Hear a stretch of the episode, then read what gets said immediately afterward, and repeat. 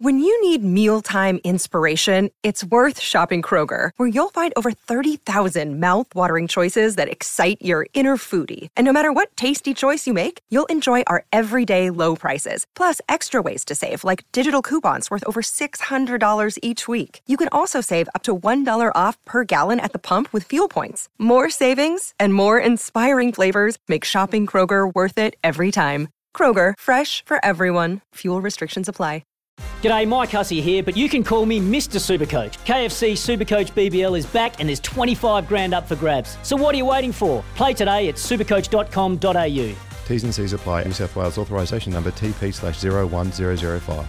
Welcome to Sports Central and what is a fantastic Saturday afternoon. Jason Matthews in the Sports Central chair. Just uh, I'm also on the Gold Coast studios where Nick Davis has just been doing the uh, the, the show with uh, Adam Peacock this morning, the mowers, and uh, I'm just picking up all the divots uh, he's made from uh, hitting golf balls in our studio here this morning. But welcome to it. It's going to be a big show. Very shortly, the Australian uh, cricket coach, interim coach, I should say, Andrew McDonald will be joining us after the Aussies had a had a great win last night uh, in their first of five games against Sri Lanka in the T20. It was good to see some T20, some white ball cricket.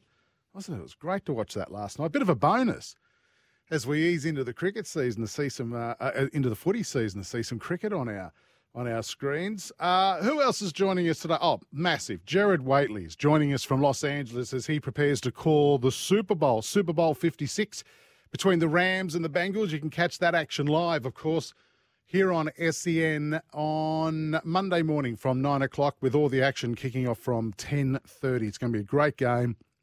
We'll find out what the build-up is like in Los Angeles with uh, Jared, uh, Jared, sorry, real soon. Chris Nelson, some racing tips. He'll be joining us. I don't, I don't know how he's going lately.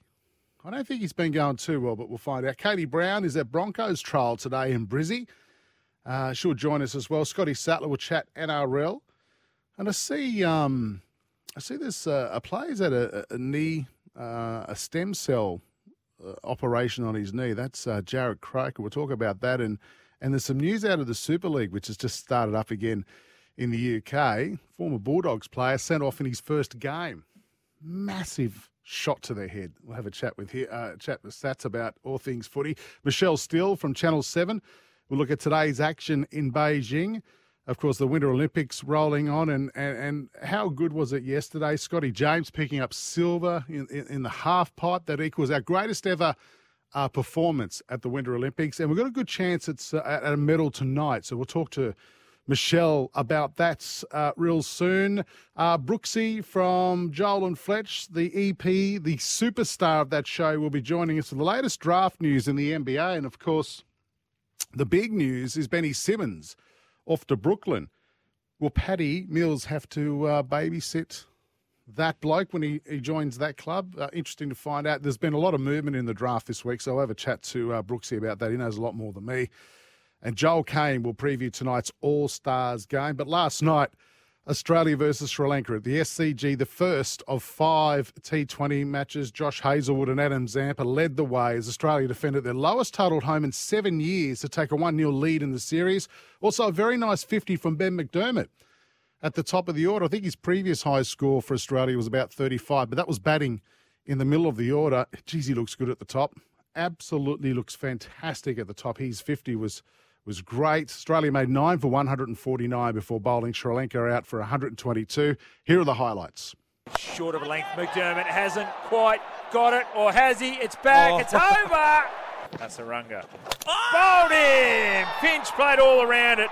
It's been an eventful innings by the Australian skipper. Eventually he's out bowled by the world class Hasaranga. Oh, that is McDermott deep in his crease. He got all of that. It's gone top deck of the Bill O'Reilly oh. stand. Oh. Karunaratne, and that's a reverse sweep that's gone horribly wrong. Karunaratne celebrates, and why wouldn't he? Inglis out bowled, and Sri Lanka claim their second wicket. Now again, fully, fully down the throat of the fielder. He's oh. taken it. Doug Bollinger told us about the fullies. It's got another one. Bowling now, McDermott wanted that 50. He just turns to the on. I think Smith will come back for the second. He'll do it comfortably. That's great running from the Australians. And it's a really nice innings from Ben McDermott. 51 not out. Bowling now. Fuller ah, delivery. Another one. Smith's gone right over the top of it. Gets his third wicket. Smith's out. Can't believe it. Sri Lanka dragging themselves back into it. Bowling to McDermott. Oh, that looks adjacent too. Yeah, you bet. Another Big one. wicket. Great bowling, full, straight, hitting middle and leg. And he hits that really hard. That'll be an What a outstanding great catch. It's just behind point. It's gone flat. And it's a The diving fully, catch. another fully. Runs away from us. Starc is bowled. He tried to get it over the players at short leg. Cummins, the man on strike, and he moves in the crease. Oh, Hits Good shot. nice down the ground. No, no, player there. No. Karunaratne takes the catch. Another fully. Final ball of the second over. It's a slog. And it went straight to the man at short mid wicket. Stoinis. I think it was Stoinis took the catch, and Hazlewood gets the first wicket. Gunathilaka is out, and now Sri Lanka are one for three. See, that's what I was talking about. Just a big dirty heave ho. Here he is again. Oh!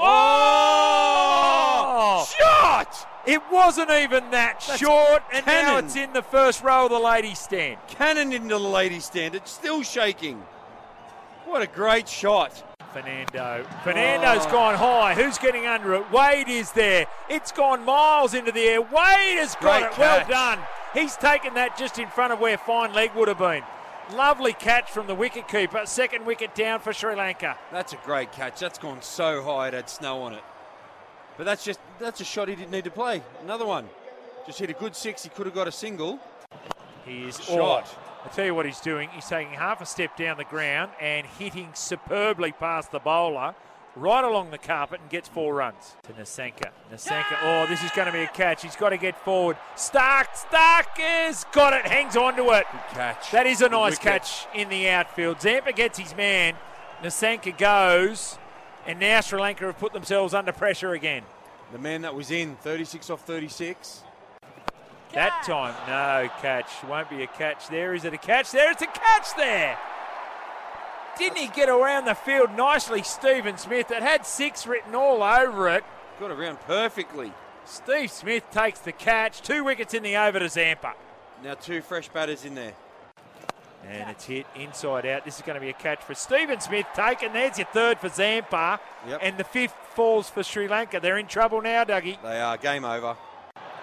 Out caught and bowled. The old C and B from Josh Hazlewood, who responded nicely to it, got the wicket. Oh, Dougie. I've got a front runner. Oh, I've got a front runner. I've got the 150. Now I'll get the man the match. It is the venue. Josh Hazlewood running in from the Randwick End, and this is hit high. And Jeez, oh, gone dear, is going to be a chance of a catch. It's taken there by Good Finch. catch. It is. That's McDermott, in fact, gets the catch.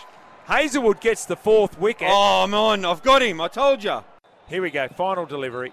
22 off one. Famous scoreline here at the Sydney Cricket Ground. And it's a nice Yorker, full length delivery. Pushed out into the onside. They'll just get through for the one run. Steve Smith does the fielding.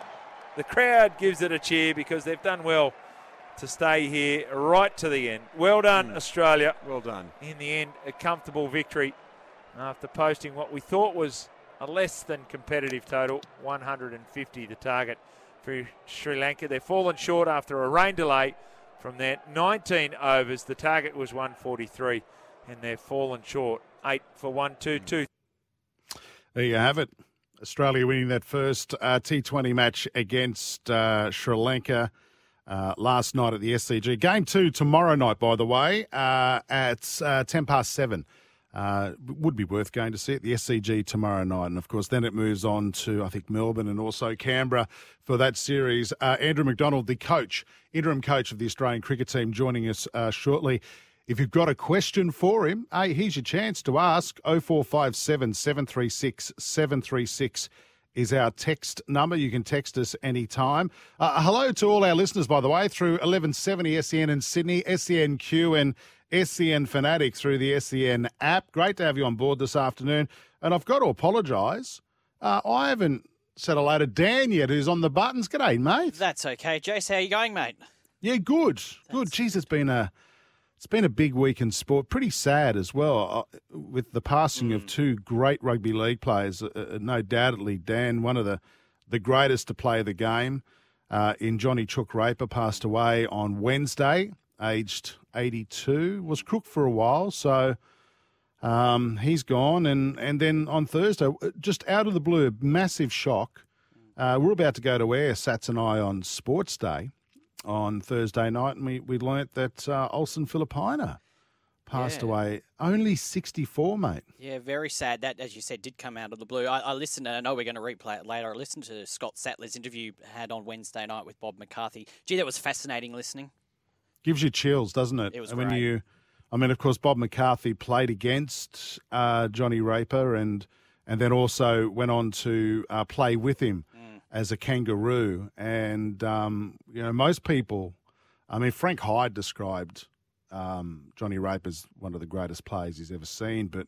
You know, the old rugby league caller, but when you Bobby McCarthy had nothing but praise for the man, and yeah, such a such a sad day, and you know, no doubt Dragons fans would be a little bit down in the dumps. He he actually made that red V famous. Yep, uh. Johnny Raper. So, and of course, then Olsen Filipaina, who uh, we spoke to on Sports Day about a year and a half ago, Mm.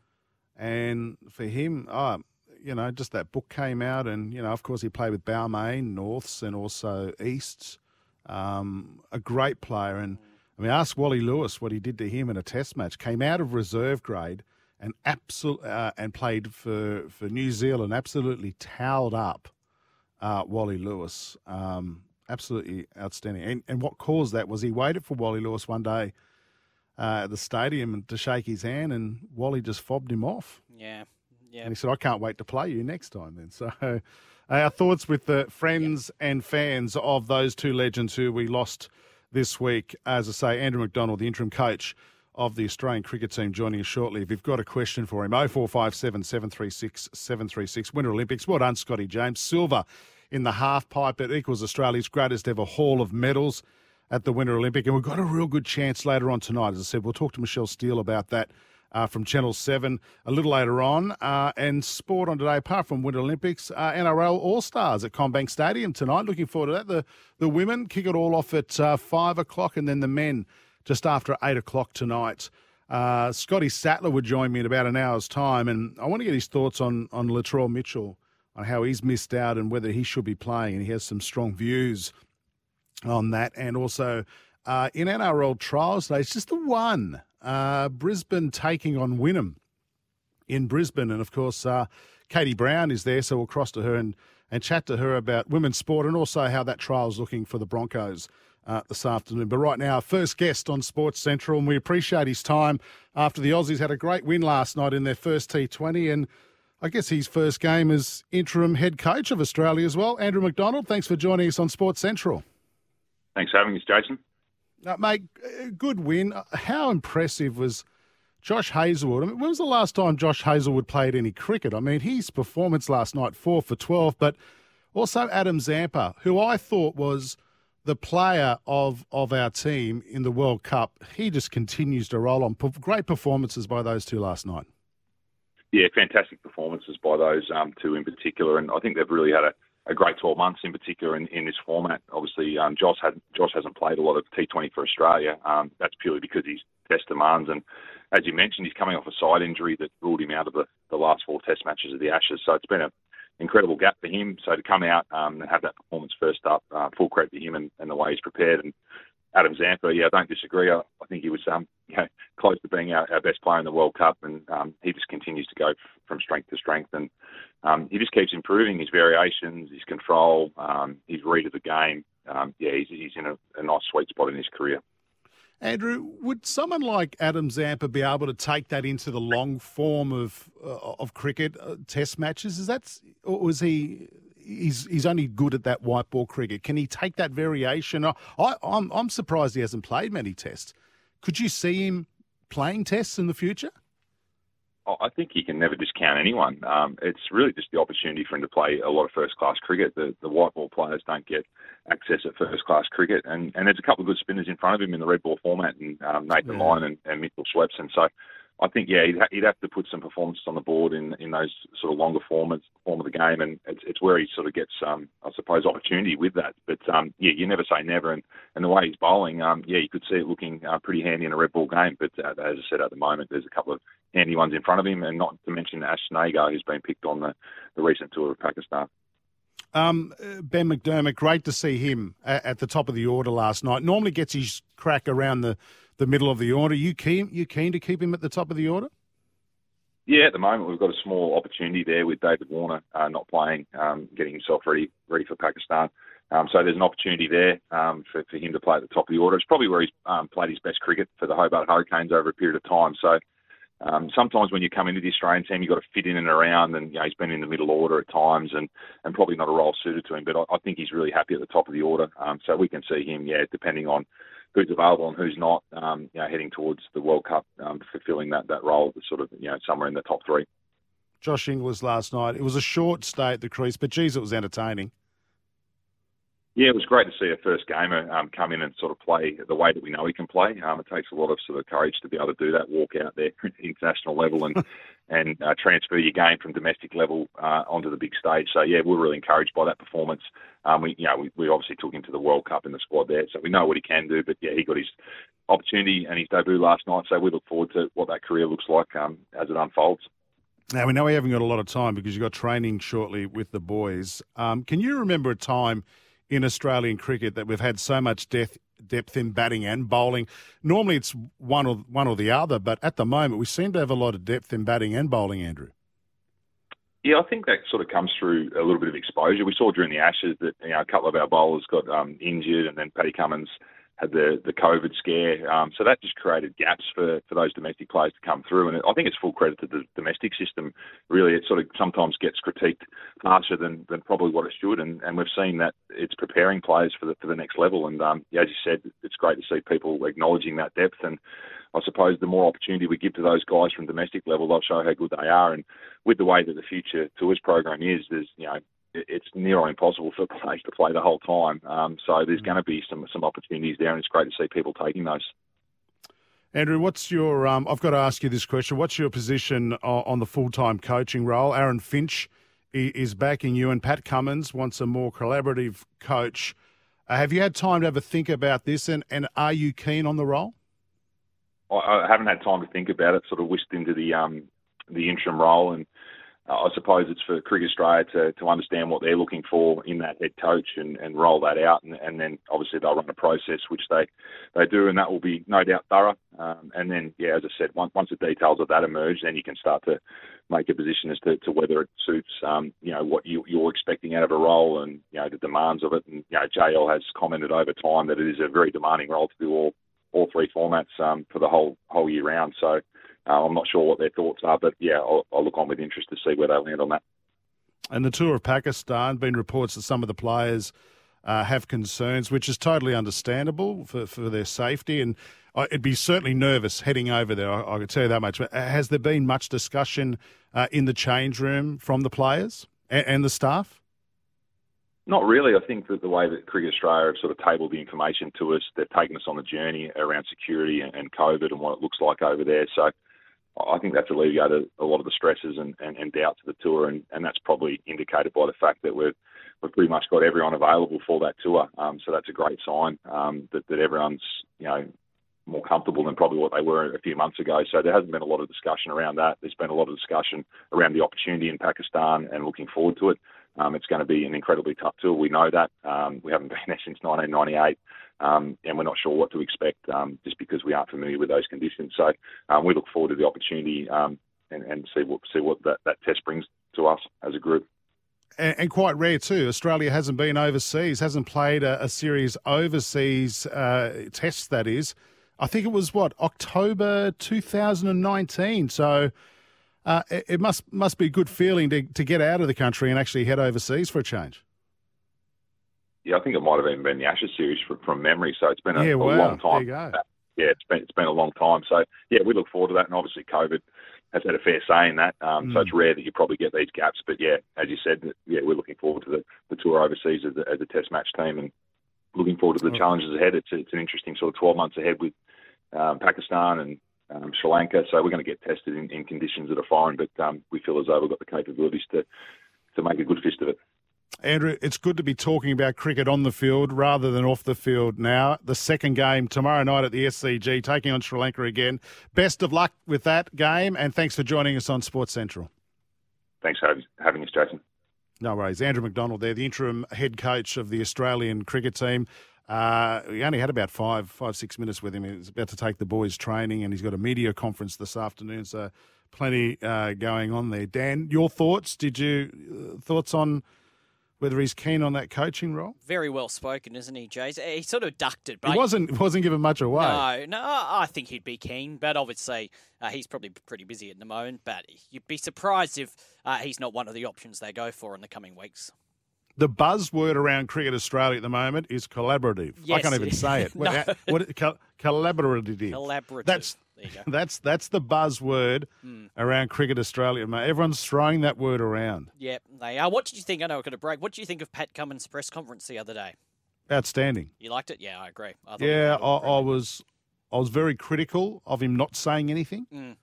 until then. But when he when he came out and said what he said, I thought uh, it, it, was outstanding. Yep, totally uh, and I thought I thought Finchie's uh, media conference the next day, well, it's backed up what Pat said, which you'd imagine it would. Mm. But I, I tell you what, Pat, Pat Cummins has been impressive as Australian captain. He, he speaks well. Um, I don't know who's training him or whether it just comes naturally, but uh, he's very impressive. And look, I wasn't a fan of Justin Langer uh, being offered a six month contract, and you understand why Justin Langer didn't want to accept that. Hundred mm, percent. Um, yeah, I just, but we've got to move on. And, you know, I think Pat Cummins gave us a lot more than what Cricket Australia gave us, if you know what I mean, and the way reason why that he he did a great job till now. Yep. But moving forward, we need a different style. Yep. Totally. And that's fair enough. Yep. That's fair enough. Yep. Whether that's going to be successful, Dan, or not, we know what happened when the players were in charge back in 2018. Yes. Uh, let's hope we don't get to that stage again under Pat Cummins as, as Australian skipper. We better get to a break. You did mention that. Chris Nelson joins us shortly. We've got uh, some tips for you if you're going to have a punt this afternoon. Gamble responsibly. We'll get to that next. This is Sports Central on SEN. Welcome back to it. Jason Matthews here for your Saturday afternoon. Get involved anytime. Call us 1300 01 1170. Maybe you've got a tip for us tonight. Uh, for the All Stars game at CommBank Stadium, uh, the Maori All Stars versus the Indigenous All Stars. Uh, or you might have a race tip for us this afternoon, like this man, Chris Nelson. G'day, Nelso. Jace, how you going this afternoon? Morning? Mate, yes, good. Afternoon. Morning here. Yes, still morning. Yeah, well, mate, it's great. I get to talk sport for four hours uh, on a Saturday afternoon. Gets me out of chores at home, mate. Yes. Getting paid to talk about sport. You can't do much better than that, can you? yeah, it's pretty easy, isn't it? Rightio. Let's have a look at racing, mate. We're going to have a couple of chats to you today. We're going to get some early early mail from you, and they might have a chat to you later on if we're in a bit of trouble. Uh, remember to gamble responsibly uh, to see if we can uh, maybe find some stuff at the end of the day. Hey, listen, question without notice. Um, mm. Is Pikey done? Is William Pike done in WA now? Yes, yes, he's done in WA. Uh, I think he'll start riding in Sydney pretty soon, actually. So uh, for our Sydney listeners, they'll be bumping into um, to Pikey pretty soon. He'll be in a gee, a, a hot melting pot of uh, jockeys in Sydney. There's very, very competitive there, as we know. So, yep, that's where you'll see him next. Then he'll be riding right through the carnival and beyond. And I think a lot will depend on um, on vaccination mandates and laws going forward, obviously. Yeah, absolutely. Rodio, mate, what do you got for us today? Well, uh, we've got racing, some good racing today. We've got uh, the Autumn Carnival really starting to pick up in Sydney and in Melbourne. At Randwick, we've got uh, the running of the Apollo Stakes Group 2, and we get to see uh, the Melbourne Cup winner, of course, uh, I was going to say Empire Rose. Very elegant go around Empire Rose a few years ago. Very yeah, elegant right. go around to the Apollo Stakes. Uh, the Light Fingers, where we've got a bit of Queensland representation with uh, Star Tontes, but of course the uh, the horse to watch there is Espiona for Chris Waller, who's uh, unbeaten two from two, and a lot of people are of the opinion she's the next big thing uh, in Australian racing. So that's race seven. The Apollo's race eight. The Triscay Stakes is a good one for the fillies and mares, or the mares. Uh, race number nine as well. So good racing at Randwick, good racing at Caulfield. We've got the uh, the two heats of the Blue Diamond Prelude, one for the Colts and Geldings, one for the fillies. They are races three and four, and the CF Orr Stakes.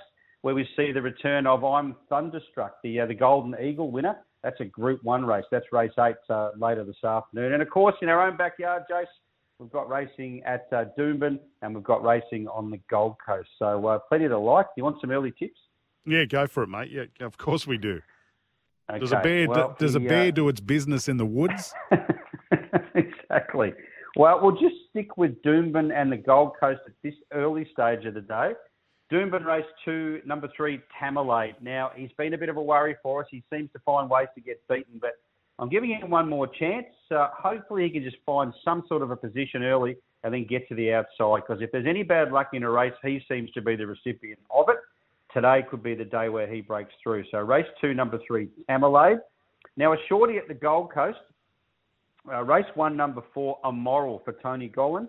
Uh, this horse was due to run a couple of weeks ago to midweeker. They called that meeting off, then drew a bad gate, so it was scratched.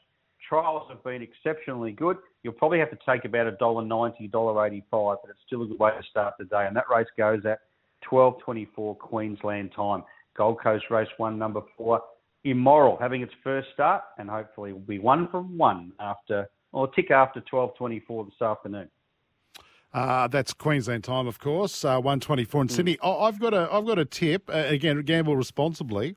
Uh, Mm. In the Southern Cross Stakes in Sydney today, uh, laws of indices. I know it's it's paying about eight bucks. I know it's drawn barrier twelve, but the reports that I've heard back from the jockey J Mac is that that horse is. Uh, Well, is he- in- Sorry? Is he contacting you now just exclusively Oh, well, mate, gets uh, everyone does, mate. Let's be honest. But but uh, apparently, um, this horse is in great nick, and don't worry a about barrier race. twelve. Well, well, that's a good race. I mean, Lost and Running resumes. Of course, the horse that ran fourth in the Everest. And the stablemate down the bottom, Quantico, both from the O'Shea yard. Uh, it trialled with Lost and Running recently and beat it and is a very promising type. So you might have a bit to beat there, but gee, if JMac's uh, tipping you this, then uh, I'm all over it. Again, didn't ring me directly. I got to say, Oh, uh, had his No, people no. call my people, and we worked it out that way. But anyway, hey, listen, mate, uh, we've got some tips to start us off with, and uh, we'll catch Yes. up in a couple of hours' time and see how we're going. Uh, hopefully, we're going well. I know you got a couple of tips later on uh, at Doomben Definitely. this afternoon as well, mate, which uh, which look pretty good as well. But remember, everyone, gamble responsibly. Okay. Of course, and hopefully we'll be two from two when I chat to you next time. Lovely. Thanks, Chris Nelson. Thanks, Jace. We better get to a break. This is Sports Central on 1170 SEN and also via the SEN app and also on SENQ. When we come back, we're going to go straight to Los Angeles where Jared Whateley is standing by to have a chat to us. The Super Bowl, Super Bowl 56, Monday morning our time. Uh, he's going to set the scene for us next here on Sports Central. Yeah, welcome back to it. Jason Matthews here this afternoon on 1170 SEN, SENQ, and also across the SEN app. I, tell you what, there's a lot of sport going on, not only in Australia at the moment, but around the world. Of course, the Winter Olympics, uh, and one of the biggest sporting con- uh, uh, competitions or finales that'll be watched by billions around the world happens Monday morning our time. It is Super Bowl 56. You can catch all the action from 9 a.m. here on SEN. The game starting at 10:30, and the man who's calling this game for us is Jared Whateley. He's joining us now on Sports Central. G'day, Jared. Jason, greetings from Los Angeles, where it's been a most glorious Friday. It's 31 degrees and there's a party atmosphere which is building by the hour in the heart of Hollywood as we look towards Sunday night and and Los Angeles, the, the pride and joy, their five and a half billion dollar stadium hosting the, the showpiece game of American football. I I will admit I'm jealous, uh, Jared, that you're over there, and I'll be watching it uh, back here in Australia, uh, albeit at the Sporting Globe. Uh, but I tell you what, I'm looking forward to this game because you've got a team, one of the teams, um, and I'll get into it shortly. The Bengals, their their, past three years has been very interesting, but. I I want to find out from you first, Jared, how, how you became involved in, in, in your love of uh, American football. I mean, you've caught AFL, you've caught cricket, uh, horse racing. Where did your passion for American football come from? So I'm in my mid 40s, and when I was young, Don Lane used to host a highlight Yes. show each week on the ABC. So Yes. my vintage is the New York Giants when Phil Simms was the quarterback and Bill Parcells was the coach, and then to the 49ers when Joe Montana uh, ruled the NFL world. So that's the heritage of it. So it's always been part of of what I've watched. Um, my memory is that the Super Bowl started to be shown live about then as well. That's probably mm-hmm. the, the late 80s. And so, yes, it's a game that uh, I've always enjoyed. I have uh, I've watched, um, and we know how um, how pervasive it's become now. Is on on Monday morning, you've got the choice of uh, as many as five games that you can watch um, between Channel Seven and Foxtel, ESPN, and then uh, we get Monday Night Football on Tuesday, which is a beautiful time slot for me just after I get home from from doing my show. So uh, that side of it is it's always been something that I've enjoyed and watched the Super Bowl is it's a transfixing event because not just because of the game, but because of the cultural piece with the halftime show and the like. And then when I came to SEN, is um, the notion was that we wanted to take SEN audiences to the biggest sporting events in the world, and the biggest annual sporting event is the Super Bowl. So five years ago, we, we went to Minneapolis. It was minus 25 degrees. It was absolutely freezing there. Uh, so we went through uh, Minnesota, Atlanta, Miami. Then obviously we couldn't travel last year with the pandemic to Tampa Bay, but uh, here we are back in LA. Do you have a favourite team? Mine's, and I, by the way, I was educated about NFL the same way as you. Monday nights, ABC, Don Lane, outstanding. Yeah. Do you, my favourite team's the Cowboys. Do you have a favourite team, Gerard? uh, I. Do you know what? It's one of those things. I probably more have favourite players now right. when it comes to the NFL. It's almost like your your home country sports. You are um, you're obliged to follow teams. That's culturally how we are, and once you're wedded to a team, you're with them for life. But you, you sort of get to pick and choose a little bit with your overseas teams. I find so. I have followed I followed the Giants when I was a kid, and it was because Don Lane was a New York fan. So we watched it through his eyes, and he was a Giants mm. guy. So I followed him. I love the career of Joe Montana, and I'll hardly be the only kid who would say that. I found Tom Brady the most extraordinary figure to follow. So I guess for a while I was a Patriots fan, but then when he moved to the Bucks, my allegiances were there. Patrick Mahomes is um, is, is one of the most magnetic figures in all of sport. So I'm I'm now drawn to him. So uh, yeah, I I have in my wardrobe um, a whole suite of jerseys, but none of them are from the same team. They're they're all matched to players along the way. That's fantastic. LA Rams versus the Cincinnati Bengals. The Bengals over the last two years, I think Gerard, they'd won what six games in in two yeah, seasons. Yeah. What's what how have they transitioned and how have they gotten to this Super Bowl uh, this year? It's been remarkable. They've done it on the back of their number one draft pick, uh, Joe Burrow, and this is, I guess, because the sport is so. Um, the, the, the quarterback is so central to the sport. This is the possibility: is you can transform what's been a miserable three decades, really, for the Bengals. But as you rightly point out, is two years ago they had the worst record in football with two wins, and then last year they had four wins. So they're on the journey sort of from worst to first, as it's referred to here. And it's done on the back of, of one great young player. So um, maybe rebuilding in the NFL is a different proposition to the long term rebuilds that are required in our Australian sports because the responsibility is more shared and more spread. So Burrow mm. has he has an illustrious college career. He's never lost a playoff game. He's come into the NFL. Last year he got injured. He had to have knee surgery, ended his year early. So this is his second year, but it's his first full year and he's taken his team immediately uh, to the Super Bowl. They've put some fascinating creative pieces around him. Uh, you'll hear during the call, Ja'Marr Chase is in his first year as a wide receiver, and he's quite he's quite a, a dynamic one-on-one player who, who, creates catches from contests in a way that you'll recognise as as either NRL or, or AFL or, or rugby union fans. He's a he's a strong body who can win the contest against a direct opponent. So that said, it is um, it's an incredible surprise that they are in the Super Bowl. They hadn't won a playoff game for 31 years. They hosted the Raiders in a wild card game. It was brilliant to see them win. There was a huge outpouring, and I think that's where everybody expected it to end. They then went and beat the number one seed in their conference, the Tennessee Titans, the next week, and they fell behind the Kansas City Chiefs by 18 points away from home in the conference championship. And most people would have imagined they were going to get beaten by 40, and they staged an incredible comeback.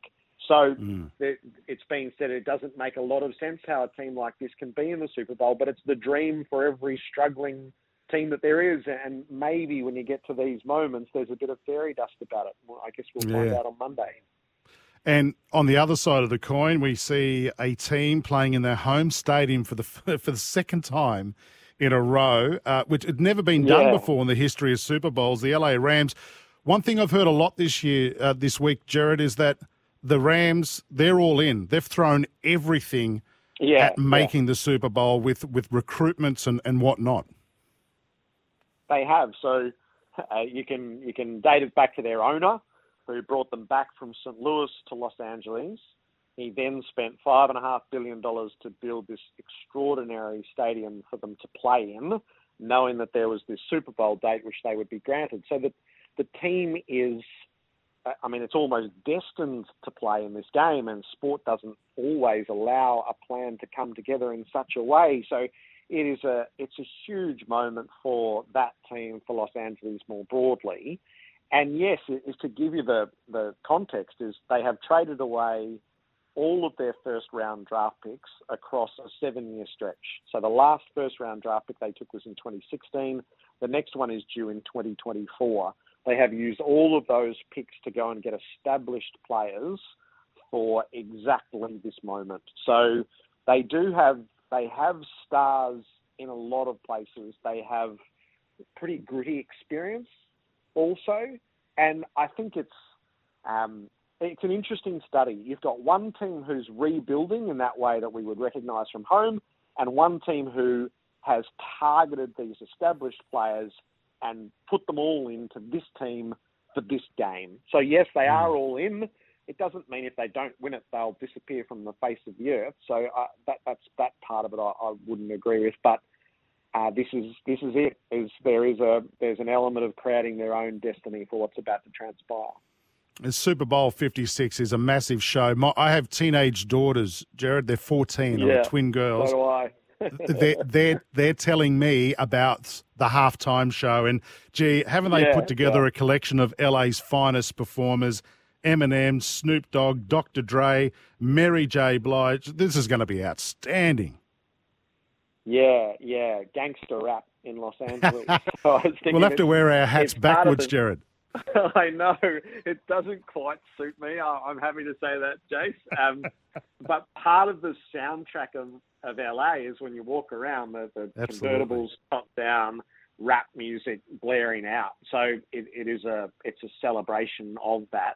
Uh, the last uh, a couple of years ago in uh, Miami, it was um, it was J Lo and uh, it was that that was I guess possibly more to my musical taste, and it was Yep. spectacular. But they talk about these halftime shows for years to come, so people will t- still tell you about the night that Prince played. That was the greatest. Uh, yeah, so I think that's that, that's genuinely acknowledged. Michael Jackson played one, which Yep. obviously is a bit uh, conflicted when it's thought of now. As a musical piece, it was incredible.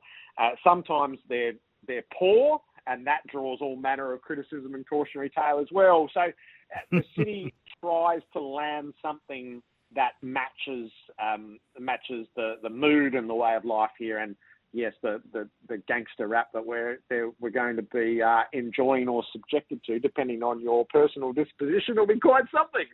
We'll just turn our hats backwards and we'll hum and we'll pretend. Well, I do, I do know Eminem, so I'm very happy Yeah, uh, yeah. that he's that he's performing, Gerard. And of course, one of the greatest performers is your co-commentator Ben Graham, the last Aussie to play in a Super Bowl. I think he had Bruce Springsteen play the year he was in the Yeah. Super Bowl. So there you go. There's some big He- names. he Who's your tip, story that that at, uh, oh, Ben Graham tells that story that at halftime he walked out of the rooms and back out onto the field and sat on the bench right in front of the stage and watched the Bruce Springsteen concert that close. so that was that's part of his experience. Look, I think the Rams will win for all the reasons that we've mentioned. Is um, building this team for this moment. Um, I'm totally open to the Bengals continuing this fairy tale run. I think there's probably a risk as we know those grand finals every now and then where you go, how did they get there and they didn't ultimately mm. belong in that last game. It just couldn't take the final step.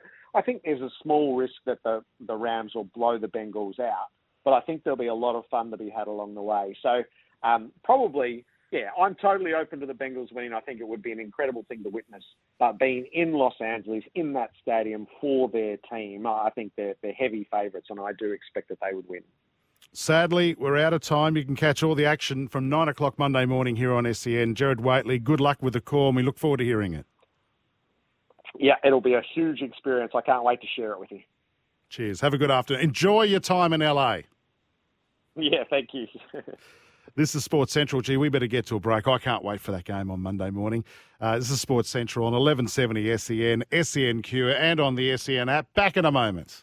Welcome back to it. Jason Matthews here for your Saturday afternoon. You can get involved anytime. 0457 736 736 is our text number or 1300 01 1170. Scott Sattler uh, joining us soon as we we are 28 days away from the kickoff of the NRL season. Dan, you know that 28 days. I do. I'm looking forward to it. Not long at all. Uh, and of course, we've got uh, we've got the All Stars tonight. Maori All Stars versus the Indigenous All Stars at CommBank Stadium. Uh, you were telling me off the air what how many tickets are sold? Uh, I'm sure I heard about twenty five thousand tickets. Of course, that's the, awesome. Yeah, I said to you the first uh, game played in Sydney, competitive game in Sydney with crowds since what early June probably last year. So I think people, everyone uh, in Sydney at least, looking forward to it. You know what I. I'm not in not in the mood yet, and mm. it's and I will be. I'll, I'll watch it tonight, and yep. I'll be like, bang, right here we go, footy's back, we're fine. But I just I think all the stuff that's been going on with cricket mm. at the moment. Yep. And as a sports nut, I love, I absolutely love the Super Bowl. Mm. So that's once that's out of the way, and all the stuff that's been happening off the field mm. with cricket, I think has distracted me as a, a sports fan. Yeah, so. I'm a bit like you. I think once we see it tonight, uh, we'll be ready for football to yeah, start again. back in. I can't wait for that game tonight. Uh, eight ten uh, the men, and 5.20 this afternoon, the women uh, at CommBank Stadium. Rightio, mate, uh, sports update. You got anything for us? Yeah, just an update. Uh, Victoria are playing South Australia in the Sheffield Shield. Now, uh, Will Pucovski did not take his uh, place at the top of the order. Now, Victoria released a statement a short while ago, and all they've said is Will Pucovski is unwell and currently being assessed by the team medical staff. We will provide an update on his availability to return to the match when available. Now, we know he's had all sorts of issues with concussion. We don't know if that is it or it's something else, but it's a little worrying, isn't it? Yeah, oh, it is. I hope it's not concussion. I hope it's something minor, maybe in a stomach bug or something. But yeah, yeah. Let's let's let's let's hope that's the case, um, because I just don't think he could cop another bout no. of concussion. We'll keep an eye um, on that. Yeah. yeah. I mean, it's it's interesting. We talked about this on Sports Day. Mm. I mean, I think he's been concussed about ten times. Yeah, easy. Lot. Yeah, probably more than. When that. do you? When do you? And he's so young. Yep. He's so young. When do you go? Listen, that's enough. And he's got that's, so that, much talent as well, hasn't he? Yeah, yeah, but life is more important, right? Yep, 100%. And just quickly as well, Jace, three A-League games today. Wellington Phoenix up against Adelaide United at 4.50. Uh, then two games at 7.45. Melbourne Victory taking on the Newcastle Jets. And Sydney FC will host Western United. Uh, do you know who won that game the other night? I had, I don't work Friday, so I, who won on Thursday on night Thursday, between Central Coast uh, Mariners and Macarthur FC? Was three all between Central Coast and Macarthur. Geez, that game. would have been a good game. Yeah, very good game. That would have been an outstanding game. Righty, thanks for that, Dan. Thanks, Keep us updated throughout the afternoon uh, with uh, more sports scores and, and what's coming up. Uh, this is Sports Central on 1170 SEN, SENQ, and across the SEN app. Scotty Sattler. We're going to get into some rugby league news and we'll find out which Australian player on debut got sent off in the Super League. That's all on the way. Welcome to the second big hour of Sports Central. Jason Matthews in the chair this afternoon. Dan on the buttons. I think we're going okay, the Savo. Dan, uh, you can shoot us a text anytime you like, 0457 736 736, or call us 1300 uh, 011170. Still to come, Katie Brown. She's at Broncos trial this afternoon. Uh, they're taking on Wynnum uh, in Brisbane. So that's the only other trial that I'm aware of in the NRL. Uh, and of course, you've got the uh, the Indigenous uh, versus Maori All Stars tonight. Uh, Scotty Sattler will be jo- joining us in just a sec. Uh, Michelle Steele from Channel 7 will look at today's action in Beijing. Another chance of a medal later tonight, about 11 o'clock. I'll talk to Michelle about that, and she's pretty excited about this. Brooksy, the producer, the illustrious producer from Joel and Fletch, with the latest draft news in the NBA. Geez, some big news around Benny Simmons joining Brooklyn, uh, where Patty Mills is. So we'll have a chat to uh, Brooksy about that. Uh, Joel Caine will preview tonight's All Stars game. And let's bring in Scott Sattler because during the week on Sports Day with myself, Scotty Sattler. Hello, mates. Hey, Jace. Um, thanks for dinner last night, mate. We had dinner last night, listener. And uh, Scott Sattler, of course, doesn't bring anything to drink and then drinks my my red wine. So th- thanks for doing that, you bludger. It's called a veteran. That's what it is. um, you you You're had a wonderful. Yeah, of course, we lost a couple of rugby league greats during the week, and Johnny Raper and and also um, Olsen Filipaina. And you on Wednesday had a wonderful chat with Bob McCarthy uh, about his memories of of Chook, and um, I'm going to replay that chat a little later on this afternoon, mate. It gives me chills when I listen back to it. Just about just listening to a legend like Bob McCarthy, mind you, he's got a hasn't he got a wonderful mind, um, and just his his memories of playing against and with Johnny Raper it was amazing. Yeah, yeah, you're right, Jason. Um, you know, they played an era that that um, took in the 50s and 60s and finished in 69 Chook and and uh, guys like Bobby McCarthy and you know my father and uh, they formed a, a great rivalry that St George and Southside uh, over many many years and I remember my dad saying his favourite grand final that he won out of the four of them was 1971 because he finally beat the Dragon side in the 71 grand final. But a lot of the a lot of the legends like your you know, like your your Rapers and your Gasniers, and they'd all finished by then. Um, but Chook had such an amazing uh, impact, not only on rugby league, but most importantly that Dragons side. And um, you talked a lot of players that play against him, like your Bobby McCarthy's, and and they always used to say that Gasnier was great, Langlands was one of the greatest of all time, Billy Smith one of the great halfbacks of all time. But if you could control Chook, you could control pretty much most of the Dragons side. He was the heartbeat of the side. He, he had so much great skill with the ball in his hand. He had a beautiful tackle technique and and just had an engine that could go all day. And he was you know, he's not only famous for his on-field antics, but also his training ethic off the field.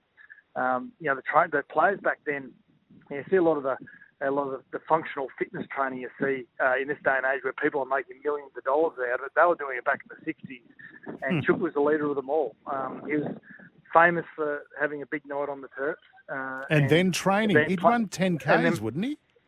Yeah, so yeah, there, there were famous stories where they'd be playing the, the match of the round on Sunday, and at the cricket ground, and and he'd be out all night and get home at five o'clock in the morning, and he'd have a couple of hours sleep, and then he'd go and he'd go for a 10k run, and then go out and get man of the match. And you'll hear Bobby McCarthy tell those stories a little bit later on. Yeah, yeah. But yeah, he has been cooked for a long time, and we never want to see anyone anyone uh, pass away, and especially his family, his beautiful family, and and uh, and his, his mum Carol, and I know Aaron and Stu really well, his sons, and um, but you know, I think even if you spoke to to the family, they would say that as, as sad as it is to see uh, see Chook um, leave, uh, he has been in a he's been uh, has been in a great state for a long time with dementia, and, and it's not the way that we you know we see our fathers growing up, and I suppose he's he's been in a better place. And again, i am not going to ruin the, the, interview if you haven't heard it with Bobby McCarthy, but he thinks that Chook may may not be joining some of those up in heaven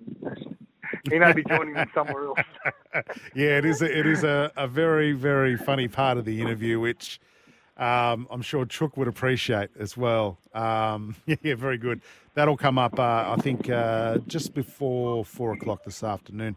Um, and then, of course, you and I, mate, we started on air on Thursday night on Sports Day at six o'clock, and we learnt that Olsen Filipaina had passed away at the age of, of 64 uh, in Westmead Hospital, and, and he was quite crook. And mate, that that rocked. I, I don't know about you, but I don't know if you noticed that rocked me a little bit on, on Thursday night. Uh, two two yeah, greats of the game. So, yeah, yeah, it was I, evident when I was with you, and you because we'd only spoken to him you know, at the start of last year about his book being released. And what a great Yeah. book it is. If you're a listener out there that loves reading biographies, it's just called The Big O. It's an amazing story about a, an amazing man that had such a great impact on the game of rugby league overall. He was so humble off the field. It's fair to say that in his yeah, New South Wales rugby league career, back then it wasn't the NRL, with No.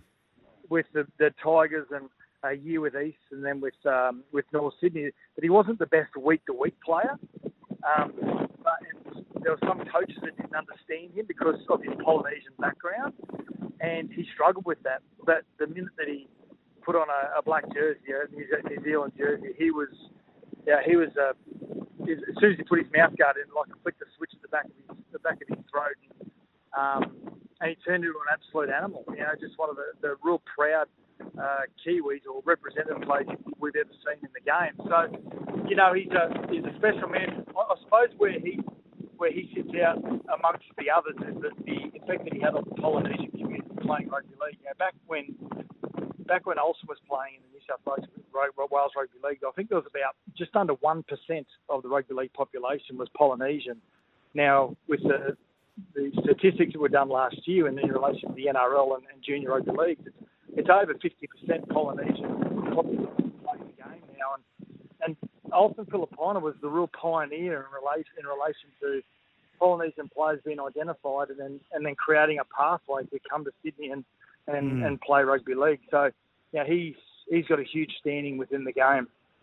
Mate, and, and he did face racism during the game, and he also nearly gave up at one stage. He rang his mum, and and I remember him saying this in the interview. He rang his mum, and his mum said, "You're not going anywhere. You stay there." And he goes, "That was it.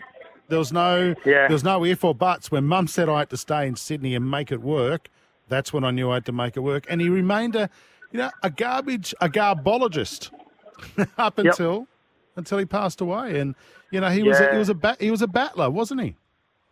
He, he was, and you know, I, I messaged our good friend Steve Blocker Roach, who's over in Ireland at the moment, seeing his son um, and seeing his, his granddaughter, um, newly born granddaughter, and I, I was talking to him on just on social media, just on messaging, saying, you know, sorry to hear about the big O because I know how close they were, and he said. I, I'd learnt a couple of weeks ago that he'd been admitted for kidney failure into Westmead and knew he was crook, but didn't anticipate this was going to be the outcome. So, yeah, it's going to have a huge effect on a lot of people that were that were really close to the man. But yeah, especially the Polynesian community, um, you know, the, the Maori community, the Samoan community, uh, who um, who really see him as a trailblazer. Mm, no doubt he'll be honoured tonight in the NRL All Stars game at CommBank Stadium. Just on that, should have Latrell been in that um, Indigenous side tonight?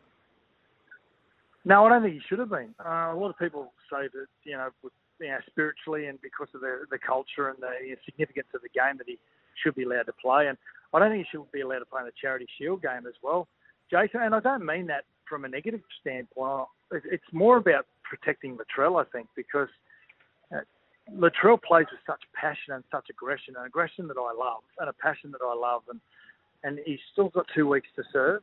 And I think if you throw Latrell in a in any situation where he hasn't played rugby league for a long time, and he may say to himself, and the coaches may say, just ease yourself into the game. That's just not the way Latrell plays. He plays Mm. at a breakneck speed. So to throw him into a Charity Shield game or a really emotional game that's really close to the soul of uh, both the Maori and, and indi- Indigenous players in tonight's game, who knows what happens? Yeah, who knows that he carelessly may come in contact with the head of another player, and he's two weeks all of a sudden becomes another four weeks. But he needs to want that. Control that, even just in the NRL week to week. You, know, Yeah, you can't be worried about that. But it's easy to say that. It's really hard to do it when the adrenaline's pumping, you're in the game, you're being challenged, and, and he'll mature as a player. But I just I I don't want to put him in a situation where where that two weeks could turn into four, and we're, we're missing one of the best players in the game for the first three or four weeks of the competition. So to protect Latrell, I don't want him playing charity. I don't want him playing the Indigenous game tonight. I know it means a lot to him, but for me, it's about getting Latrell on the field. As, and if these games are seen as important as what they are, the representative game for the All Stars game and the Charity Shield game is televised, has always been seen as a really important trial for the game. Use those as two of his suspended suspended games, and he starts the season. on. I think, I think that is the best the best option for Latrell, and I think it's the best option. I'll protect him, so I want to hmm. see the best field by round. Oh, mate, I don't. I don't agree with you. I think with the All Stars, and we had a discussion about this during the week. I, I think we should have the best players available. Um, I don't think it should count as one of his suspended games. He should still do another two games when the season starts. But this is this is a promotion for the game, and and I think the best players available should be playing. If he's not injured, then he should be playing. And I think we need to look at that because this is an advertisement for the game. It's an advertisement for culture within the game, and I I I, I want to see the best players playing. It's a pre-season game. He should be allowed to play. It's not for premiership points. He should be allowed to play. But we'll move on. Yeah, this is class as a represent. This is class as a representative fixture, which is a really important part of the calendar. So, Mm. um, you know, either either I think I think they either what two of his games at the Charity Shield and the and the Indigenous All Stars game, uh, or they let him play. Either way, I I want to see Latrell round one, and we're not going to see that because he's still got another game to serve. Um, I'd love to see him round one, mate. but two games to serve. yeah. Oh, oh, Sats, I'd love to see him in that grand final last year. That's, I reckon you and I talk about this a lot. I reckon that was the difference between the two teams. 28 days till the comp starts. I see Kalyn Ponga's old man Andre revealed in an interview with uh, News Corp, I think it was, that his son isn't going anywhere. So he's not leaving Newcastle, and he and he put it down to the great Joey Johns returning to Newcastle. What are your thoughts on that? Yeah, I, I'm really glad to hear this. If, if this is actually the case, know, they've offered him the captaincy. He hasn't made a decision on that yet. I always thought if he accepted the captaincy, he's going to be there long term and take up those two options in his favour, 23 and 24. Um, but it's great to see his dad, who is also his manager, come out and, and say that that he's that he's um, he's going to pitch his flag at Newcastle for an extended period. And I've got to say, really smart work by Newcastle because it is a chess game. It doesn't matter what sport you're playing. The decisions you make uh, invariably affect your future. And for them to offer him the captaincy, that's a one. It's we want you to mature into that role anyway, so we'll give it to you now rather than wait a couple of years. Uh, a couple of years later, we need you to mature into that role of being a leader and hopefully bring even better form out of him, out of Kalyn. But it's also a fire over the bow to say, well, we need to know whether you're committed to us for long term. And then bringing Joey Johns back as a coaching consultant, where I'm, I'm figuring that Joey wouldn't spend every day at Newcastle because he lives in Sydney, but he'd be up there maybe one or two days a week. But you know, to be able to position him alongside Kalyn as well, it, it gives the ability for Kalen to, to really stargaze and and have Mm. access to one of our greatest players of all time. So I've got to say, from Newcastle, they're really fighting for their future by making really smart off-field decisions, which which consciously uh, it's a method to their madness. And I think it's a great work by Adam O'Brien and, and Danny Buderus, their general manager. Yeah, and if it is right, geez, it's nice to see some loyalty, isn't it, with Absolutely. players nowadays? Absolutely. It's yeah. it's not something we see a lot of, Sats. He's always been a really well-grounded kid, Kalyn, uh, and you can tell that when he talks about the importance of his family and um, and how close he is to his family. A lot of the decisions he makes are based around his family, and um, and if he does stay at Newcastle for those two years that are in his option, I I've got to take my hat off to the kid for uh, showing something in the game that we don't see quite often these days. And and quite frankly, you can you can understand why players chase chase huge money, chase huge contracts. But at the end of the day, Kalyn's always going to be on seven figures wherever he goes, so he's not missing out. Mm. Hey, mate, I got a text here 0457 736 736. Um, I'm going to blush a bit when I read this. G'day, boys. Just love that Woogie is on the Savo. How's that, eh? Uh, I wonder if my family have sent this through. Uh, should be more of him in Badge and Sats. Fellas, can I ask if Chris Nelson has put in tips for Caulfield this Arvo? My daughter is being hosted there and would love to give her a tip or two. Cheers, fellas. Murph in Coldstream. Well, he's one of our contributors on, on Sports Day. Thanks for the text, Murph. Uh, Murph, uh, advice from so- Scott and I: you don't you don't want Chris Nelson's tips. You, Yes, you we want your do. daughter. You want your daughter to have a great afternoon and maybe put a couple of bucks in her pocket, not hand it over. I've got a tip. I've got a tip for you. Oh, Randwick no. Race Two, Race Two, I think it is called Law of Indices. No, it's race. Okay, listeners. It's it race, race six. It's race, Race six. six, Law of and I've already given that as a tip because you and I got it from the horse, basically the horse's mouth. Yeah. Well, the horse can't we? talk, but yeah, but someone very close to the horse, absolutely. is that class as insider trading? I'm not quite sure. No, it's not. No, no, they're just Okay. no. I don't. Let's shut up. Let's move on from this. Um, Dylan Napa made his debut in the Super League, Sats. And I don't know, uh, actually, you have seen this on social media. You actually sent it to me. Have a listen to this audio. Oh, Dylan Napa, big shot, and oh, Morgan Knowles didn't like that. Percival didn't like that, and Dylan Napa could be in trouble here. He absolutely bends him in half. Percival still down in back play, and everybody swarms towards Dylan Napa. And Dylan Napa bang on the head. Ew, for Mark Percival, and no wonder from that challenge. Oh, he's in trouble. he's in big trouble. He's, he's gone for this. For me. Oh no, Clear no, no. contact It with the head, worse every time you see it. He's going to see the judiciary panel quite a number of times this year. Well, Kazan, a player in the sin bin at the start of the game, and they've got a player red carded at the end of the game. On his debut, Dylan Napa is sent off for that challenge. How is that, Sats? He's going to see the tribunal a few times this year. Yeah, you know what with, with Dylan Napa, and, and for the listeners who haven't seen the footage yet, it, it resembles a tackle that um, that he was uh, criticised for a number of years ago. I think it was at Suncorp Stadium, where he comes just by his side or out, or out from his side, and he basically there's no there's no intent to wrap your arms around. It's just, it's just about a shoulder to to the head, and um, there's no attempt to try and bend his back. And yeah, what I've, I've got no sympathy for Dylan to be quite honest, because he got warned years ago, and he had a lot of time to change his technique. He's gone over there and thought, "Oh, it's not going to follow me. I can start again."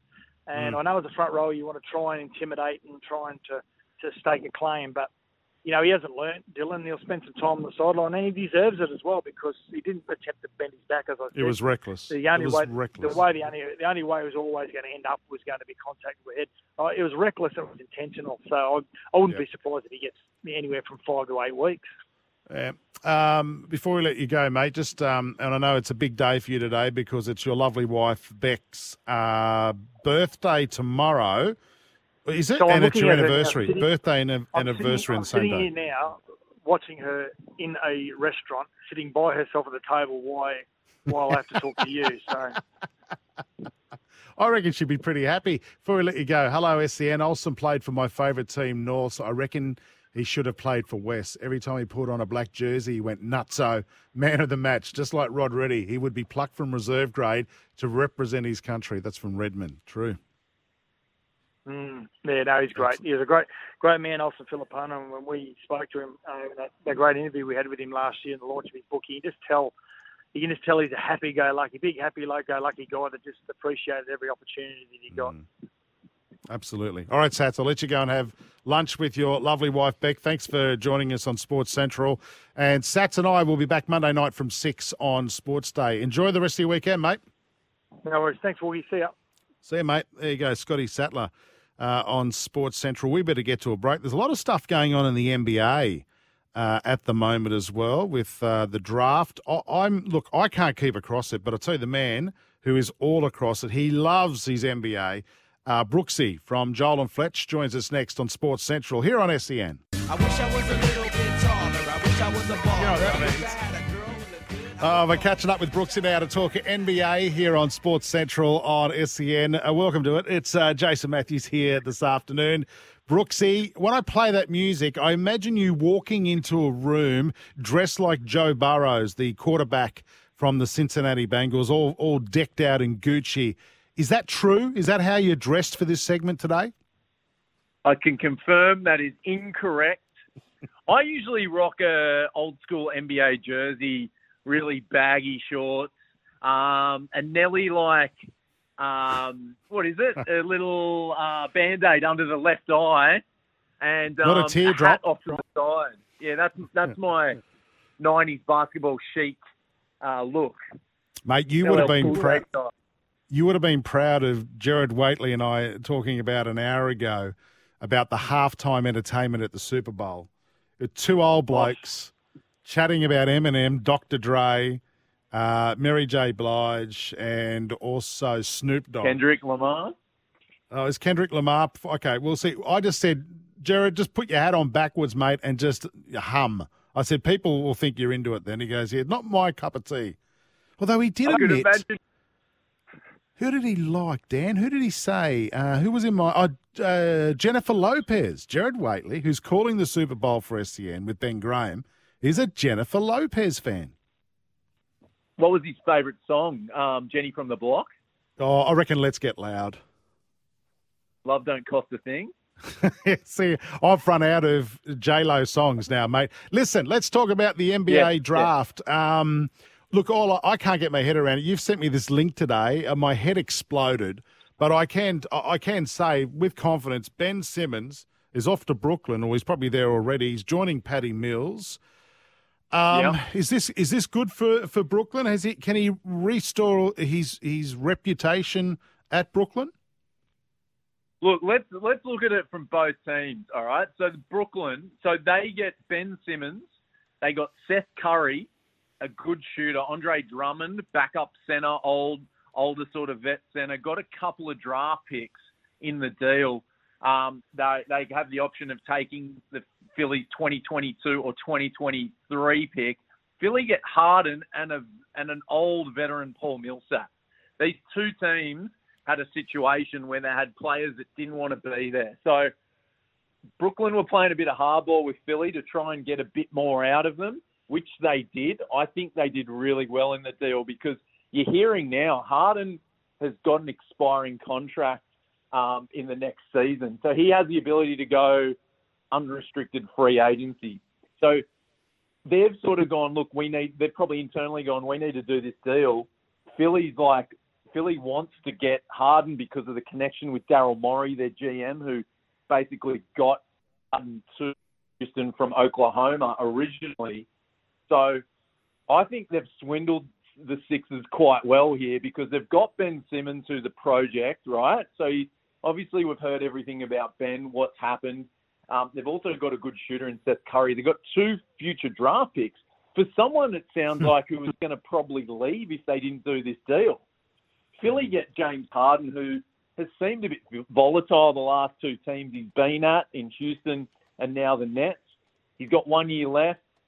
I think Philly are like, okay, if we can put Harden with Embiid and got the pieces around them, maybe we can win. But they've got to go through the Nets too. So if Ben assimilates quite quickly with KD and Kyrie, they're actually going to probably go all right. They're falling down the ladder at the moment. They've lost 10 straight, the Nets. So I think having a look at the ladder, I think all they need to do is to get into the top 10, right? They introduced this play-in series where you, you, the top two teams of that bottom four will go and make the seventh and eighth seed. And they're going to have a pretty interesting first round matchup if they are in that situation. So, yeah, I, I think that I think the Nets have done really well, having read into the situation and the Harden's uh, stance against Kyrie, or the the situation where he wasn't really getting along with Ky- the Kyrie Irving situation, where he was only playing half the games, and yeah, I, I think they've done really well. And Philly, you know what? They've got James Harden; they can give it a shake. You know, go now that they've traded him for basically Ben, who wasn't playing. They add him to the the roster, and yeah, I think they can start shooting up the ladder as well. Where, how soon can we expect to see Ben Simmons playing for Brooklyn? I see. I don't think he'll play. Like, I don't think he can play like in the next couple of weeks. Like having cited mental health, and you know he hasn't really been ready to to lace up the boots as such. Like he's just been doing his own little workout. So I think the Nets are going to just slowly build him in. You know what's great about it too, Jace? That this could be a good thing for Australian basketball as well. Like we haven't seen Ben play any big tournaments recently. Paddy's going to be there with him. Mm. Uh, Will he be babysitting probably- Yeah, well, yeah, but also too, just just get that connection going. You know, Paddy's probably got one, or maybe Uh, he might get to the next Olympics, maybe not. He probably won't be as he won't be the star that he's been in our previous, like since London. But at least he can sort of be there for Ben to sort of help him along, like be that Yeah. veteran. I think that's going to be his role, and I think that might have played a big part in getting him to the Nets too. So we might get a bit out of it, but yeah, for the Nets, I think they their goal is to probably just ease him in. Know that they've got someone long term because he did sign that big contract with Philly. So if it doesn't work out this year, they've still got Ben a pre-season where they can get him working with KD. I reckon that two man game, or the three man game with Kyrie, Ben, and, and KD is going to be awesome, regardless if he can shoot or not.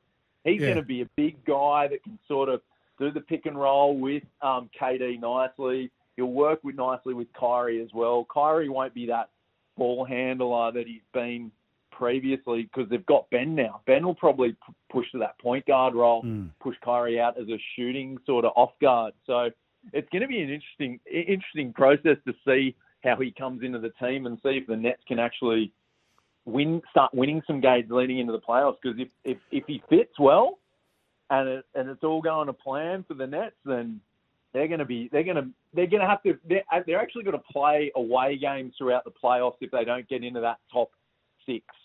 So that's Right, going to okay. be the interesting thing too. So they'll be playing teams that'll have home court advantage in every series that they play. So they're making it a really hard run. But yeah, like I said, it could be could be a long term plan to get him in and and be be contenders for the next three four years. Our text number is 0457 736 736. Talking to Brooksy, who's the uh, the boss of Joel and Fletch. Good luck with that, by the way, uh, uh, for the run home on SEN. Mark sent a text saying he's a big fan of J Lo. Uh, not her music, but is she really in her 50s? Hey, uh, Brooksy, I want to go on to I want to go on to uh, what you just mentioned about the Olympics. And I, I reckon Paddy Mills could be an outside chance because remember, it's only three years until our next Olympic Games. I reckon he's going to be a really good influence on Ben Simmons uh, because at the moment, Ben doesn't even want to play for Australia. I reckon, I'm hoping, I'm hoping, probably more than I reckon, but I'm hoping that Paddy Yeah. Mills will have such a positive influence on Ben Simmons that he'll he'll want to play for Australia again. How can he not though, Jace? Like he. Well, I, why didn't he play at the Olymp- Why didn't he go to the Olympics? I mean, that would have oh, been. No, no, oh, well, how I'm can he not be a positive will be influence? a he'll be a great influence. Like that's the thing. I, I, I don't think if, if Ben's not playing for Australia after let's let's say argument's sake, Paddy stays there, plays three years at the Nets, Ben's with him.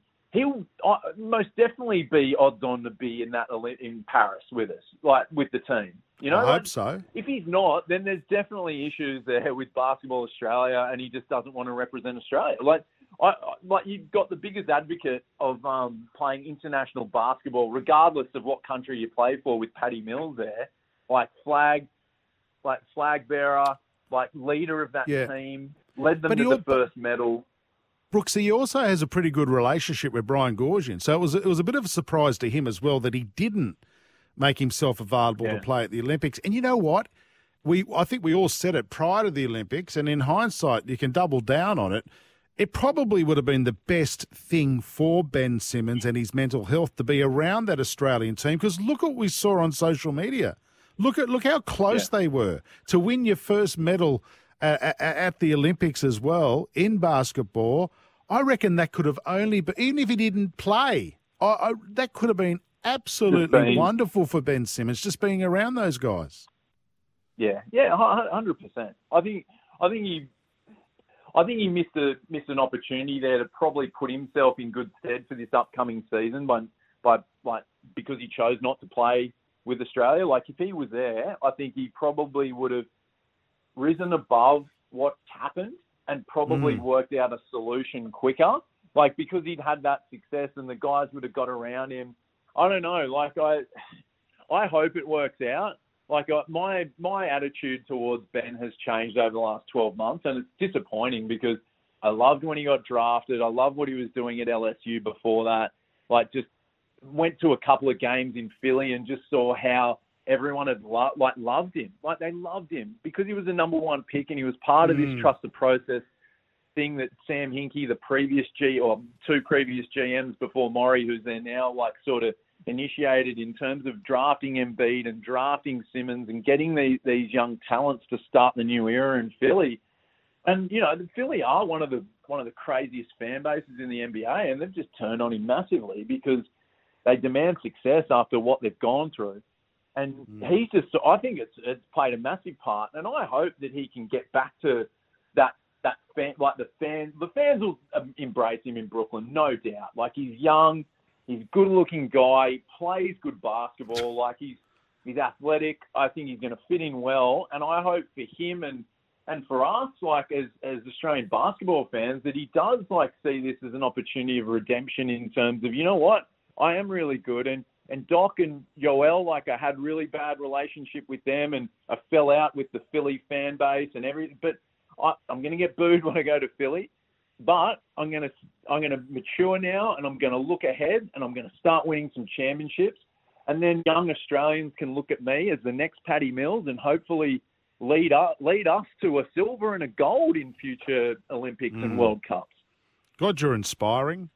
I've got I've, the hairs on my arms are standing up, mate. I've been I'm being given the wind up by Dan. We've got to wrap this up. Um, we haven't even worries. scratched the surface on half the stuff. The stuff we talk about on the phone during the week.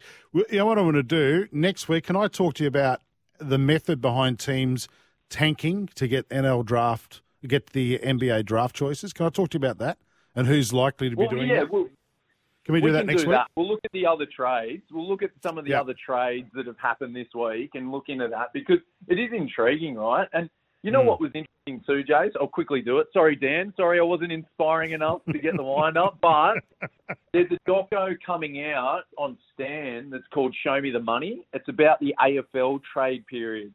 So this is going to be interesting because AFL is sort of the only league in Australia that does the trades like they do in the states. So Yeah, it'll yeah. be interesting to see how that's perceived with the agents and the players getting moved because it's something that, you know, with Terry Hill was the case that sort of stopped it in the NRL back in '93 or whenever it was. Yep. Yep. So it's interesting to see what Australian sports fans see in that doco. And yeah, we can talk about the trades and work like talk about tanking next That'd be week good. because it is an interesting part of professional sports, isn't it? To Yeah, to it certainly is. Certainly is. I'm not a fan. so you get a I'm- good young guy next year. I'm not a fan of it, but I'll talk to you more about it next week. Brooksy, appreciate it, mate. Love talking to you about the NBA. You, you actually, I feel like I, I'm smarter when we've chatted, and, I, and it grows my interest in the sport. Thanks for your time on Sports Central this Arvo. Anytime, Jace. Have a good one. Cheers, mate. There goes uh, Brooksy, the producer of uh, Joel and Fletch. Actually, Joel Caine will be joining me later on this afternoon. We've got to go to a break. Katie Brown, uh, she's in Brisbane. She's at the Broncos trial this afternoon. We'll have a chat to her about that and what's happening in women's sport next here on Sports Central. Welcome back to it. Jason Matthews in the chair till four o'clock this afternoon. You can get involved anytime. 1300 01 1170 is our phone number, or you can shoot us a text 0457 736 736.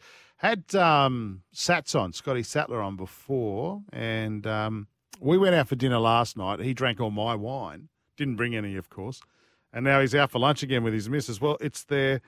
It's her birthday and Valentine's Day on the same day. So I think it's her birthday lunch today. But Mark says, How about life for Sats? Eat out in restaurants, dinner last night, restaurant lunch day. I know. It's it's lifestyles of the rich and famous, Mark. I, I, I don't understand it, but you know. Some of us have to work, and he's out all the time. Hey, coming up after two o'clock, we I spoke with um, uh, Andrew McDonald, the uh, interim coach of the Australian cricket team. We'll have a, another listen to that uh, just after two o'clock this afternoon. Of course, the Aussies last night had a great win against Sri Lanka, uh, defending nine for 149. They bowled, oh, didn't bowl them out, but uh, Sri Lanka made 122 um, after 19 overs because we had a, a bit of a shower last night at the SCG. Uh, Josh Hazlewood returned from not playing much cricket. In fact, I think he only played the first test, didn't he? And missed the rest. Uh, he came back and took four for 12. Um, he was unplayable last night in that T20. Uh, and Adam Zampa, who I believe was Australia's best player, amongst many, but I think he was Australia's best player uh, at the World Cup. He took three for 18 last night. His bowling's outstanding. And I'll ask I'll ask Andrew McDonald about that as well. I'll say, listen, can he play a longer form game? Is he, you know, why don't we see Zampa at uh, in Test matches? So we'll have a have a um, another chat to Andrew McDonald just after two o'clock uh, this afternoon. Um, what else? Oh, spoke to uh, Gerard Whateley as well, who's over in Los Angeles, and he's calling the Super Bowl for SEN on Monday morning. And we're talking about the halftime show. And I'm going to bring Katie Brown in on this very shortly as well. It's got who else is in there? There's uh, there's Snoop Dogg, there's Mary J. Blige, there's Dr. Dre, Eminem. Uh, I think a little bit too old for uh, Gerard Whateley and I. My favourite and maybe you've got one as well. My favourite performance at Super Bowl was this man, Prince. And I think it was in Atlanta. And I remember they had a massive storm, and uh, the, the producers of the halftime show said, Mr. Prince, they've got thunderstorms, lightning happening. Are you sure you still want to perform? And Prince said, I saw this in a documentary, he said, make it rain harder. Have a listen to this. Don't it feel good? Only wanna see you. Super Bowl history. Katie Brown, she'll have a hat on backwards Monday morning for Eminem, Dre, Mary J. Blige, and I think I left someone else. Oh, Snoop Dogg. Katie Brown, hello. Welcome to Sports Central. And you also miss Kendrick Lamar. And also, are you kidding? Eminem is not too old. I can't No, believe no. you even said that. I like Eminem. I do like Eminem. Uh, Dr. Dre. If I was if, if I was Dre, I wouldn't even be. Well, first of all, he's not a doctor. But secondly, I wouldn't be performing anymore. I mean, he's got he's got a billion bucks in the bank thanks to Apple with those beats. Yeah, but he can get a billion more, so why not? Yeah, good point. Uh, you're, you're in you're in Brizzy, uh, my good friend Katie Brown. Uh, you're in Brizzy at the moment. Um, of course, you do some work up there for, for Channel Seven, and you also are heard Fridays at lunchtime on SEN. Uh, you're at the Broncos trial match, which kicks off at is it five o'clock this afternoon against Wynnum? Four. Don't be an hour late. You're supposed to meet me at four. Mate, are we expecting to see Adam Reynolds play any part in this game at all? No, he'll be on the sideline. He's not. He's not getting a run. Brenko Lee will be out there. The big one, Tamari Martin. Tamari Martin gets a run, first time in almost three years after he's recovered from that brain injury. So it's going to be huge. That's a great story. Um, you also, I wanted to talk to you about uh, some women in sport and some sports around uh, women. Of course, we've got the All Stars tonight, kicking off at twenty past five. I'm I'm looking forward to that. I'm looking forward to that game and the men's, which will be on at ten past eight uh, tonight. I, I, Katie, I want to ask you this question. Question without notice: Are you a fan of having the women's game on the same bill as the men, or do you prefer it as a standalone performance, like like State of Origin? No, I, I, don't mind All Stars being back to back. I like a double header. I, I, and we sort of know that it's more of a curtain raiser to the main event, which is unfortunately that's the case at the moment. But I like that their language is double header. And realistically, when you have the men's game on afterwards, there's going to be people who haven't watched the women yet who come early and get to see it and actually go, oh, that's pretty good. I should Hmm. miss it and change the attitude, and you get more fans. And then we work towards having those standalone events, which we will see in NRLW and State of Origin, like we already are. Um, yeah, no, that's a fair call. And you're not a fan of State of Origin being played as a, a, a double a double event. So I I was actually I didn't mind the idea, um, but then listening to the women's playing group, they were like, we need to start somewhere to deliver a product of our own, and State of Origin is the best product. We know that in the men's as well. So they said, well, let's start at a smaller venue, and after they went out on a limb and did the um, the North Sydney Oval a few years back, it was unreal, and the feedback was just sensational. There were so many young boys and girls, as well as older people too, like you know you and I, um, enjoying that. So then they thought, all right, well we're going to continue to have this standalone because we know that we can do it and get a crowd. Mm. I got this. I got this tweet from you as well today uh, on my message. Well, there's two. There's one. There's a naked guy, or half naked guy. I don't know. Were you meant to send that to me or to one of your girlfriends? Uh, but No, I also one from. but also uh, Janetta Quinn Bates. Uh, wanting clarification whether you need to be Indigenous to play Indigenous All Stars. What's this about, Katie? Yeah, this is super controversial, and I probably need to put it out there. I am non-Indigenous, so then straight away people are, like, oh well, here's another non-Indigenous person weighing in on an Indigenous issue. But for perspective, uh, last week when the All Stars women's team was announced, Kirra Dibb was named. Now, Kirra Dibb um, has found out that she has Indigenous heritage. Her father found out. So they've been actually researching their Indigenous past. Um, the NRL have been helping her for the last four years as well in this. Uh, only to be named, and she doesn't know who her mob are. So she could assume that she is Central Coast and go with that local mob, but she doesn't know 100%, so she's not willing to say that. Right. And now on social media, these Indigenous people are calling her out and bullying her, saying that she shouldn't be picked in the team because she doesn't know who her mob are. Now, I find this so incredibly sad that somebody who doesn't know who their mob are because of the stolen generation, this is the Indigenous history, which is so sad that hmm. they're not trying to help her. They're just trying to tear her down. What does she win by lying about her Indigenous background? Absolutely nothing. So why would she lie about it? It doesn't seem to make sense, does it? So, oh, No. interesting. Well, wa- we'll watch Very this space. On, we'll watch this space on that, Katie. I'm getting the wind up from Dan. Dan's ruining all my discussions, aren't you, Dan? With all of my friends this afternoon on air. This is the second one now. We have to pay the You've bills, wound up. Jace. Hear that, Katie? We've got to go. Hey, listen. Um, uh, enjoy that Broncos um, uh, trial this afternoon. It's the only other trial going on that I, I can see around Australia as well. So, uh, the Broncos versus Wynnum this afternoon. Where is that game for our SENQ listeners? Kougari Oval, 4 o'clock Queensland, 5 o'clock New South Wales. Beautiful. And Katie Brown will be there signing autographs as well. So she's got a little tent set up. Is that true? Oh, that's what I heard anyway. So uh, I'll talk to you about that half. I'll, t- I'll talk. I'll talk to you about that half naked photo you sent me as well. I don't get that. I'm trying to delete it from my phone. Thanks, Katie, uh, and we look forward to listening to you next next Friday at twelve o'clock. She's crazy, that girl. She's just full of energy. Is she still on the phone? Please don't tell me she's still there. Yeah, she's still there. We have to go to Oh a break. God. Okay, we've got to go to a break. This is Sports Central on SEN. Back shortly with a sports update. Jason Matthews here for your Saturday afternoon. Some breaking news, Dan. Yeah, I mentioned Will Pucovski. A last hour, Cricket Victoria has just released a statement saying that Victoria has activated the concussion substitute on day four of its Sheffield Shield match against South Australia at Adelaide Oval. Uh, Will Pucovski has been uh, replaced by Travis Dean. Pucovski reporting concussion symptoms to medical staff while fielding in the first session of play this morning. Uh, apparently uh, concussed earlier on in a training session. So really bad news there, Jace.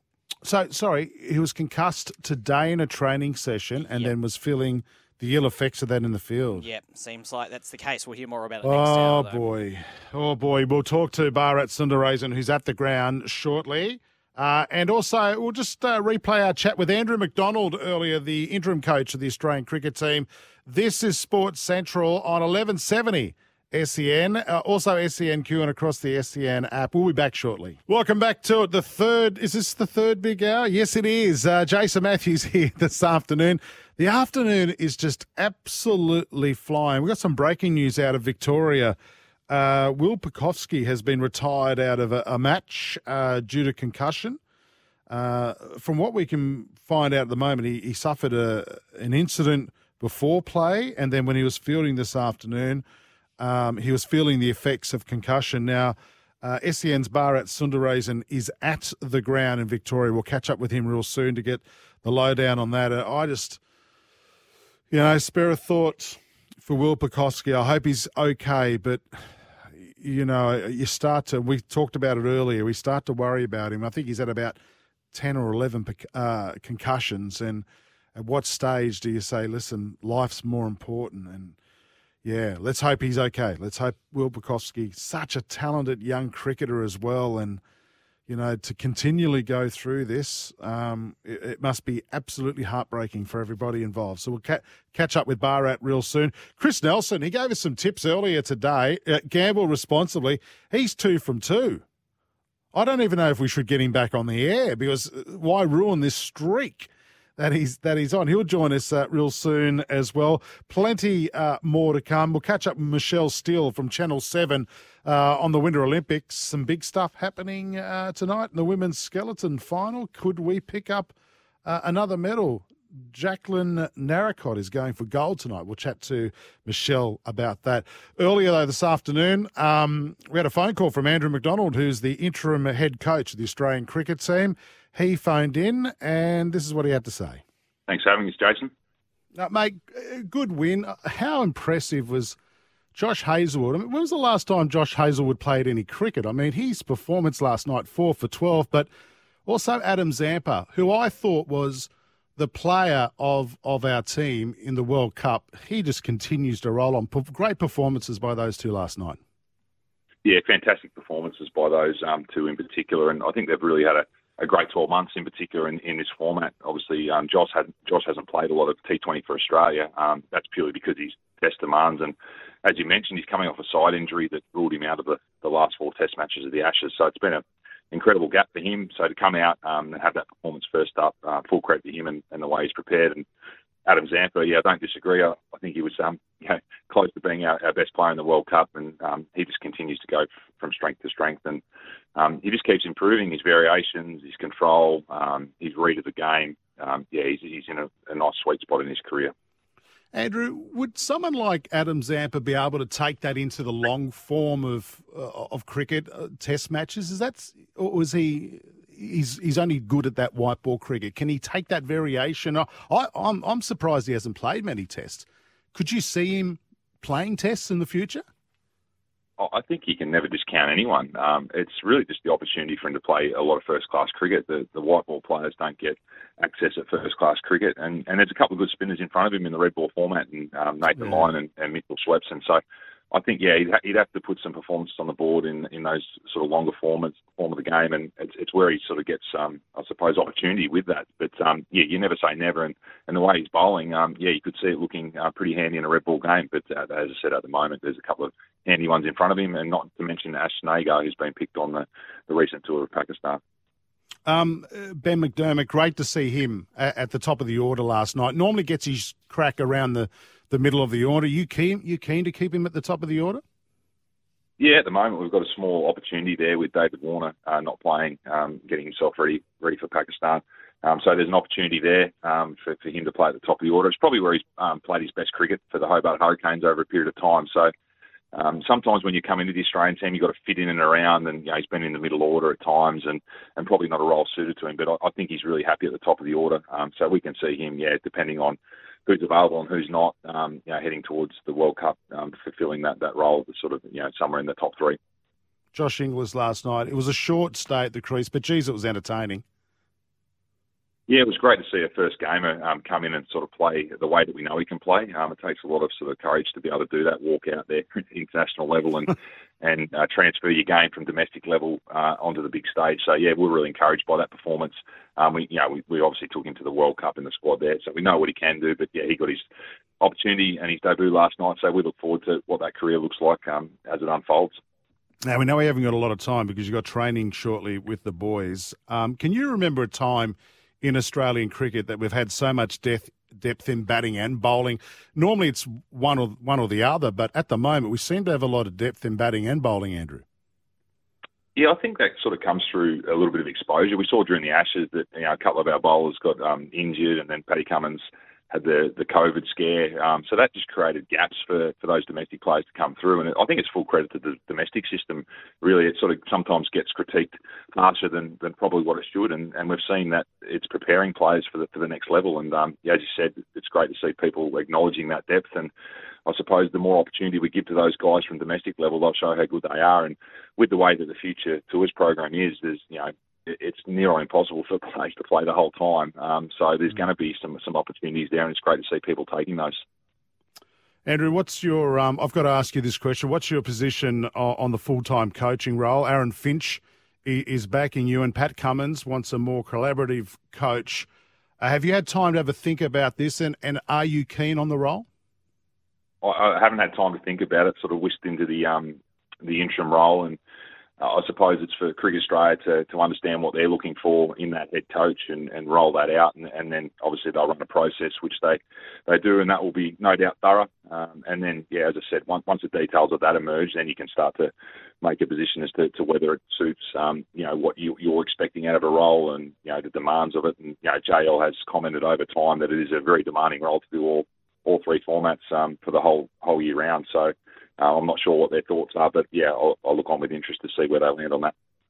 And the tour of Pakistan, been reports that some of the players uh, have concerns, which is totally understandable for, for their safety. And it'd be certainly nervous heading over there. I, I could tell you that much. But uh, has there been much discussion uh, in the change room from the players and, and the staff?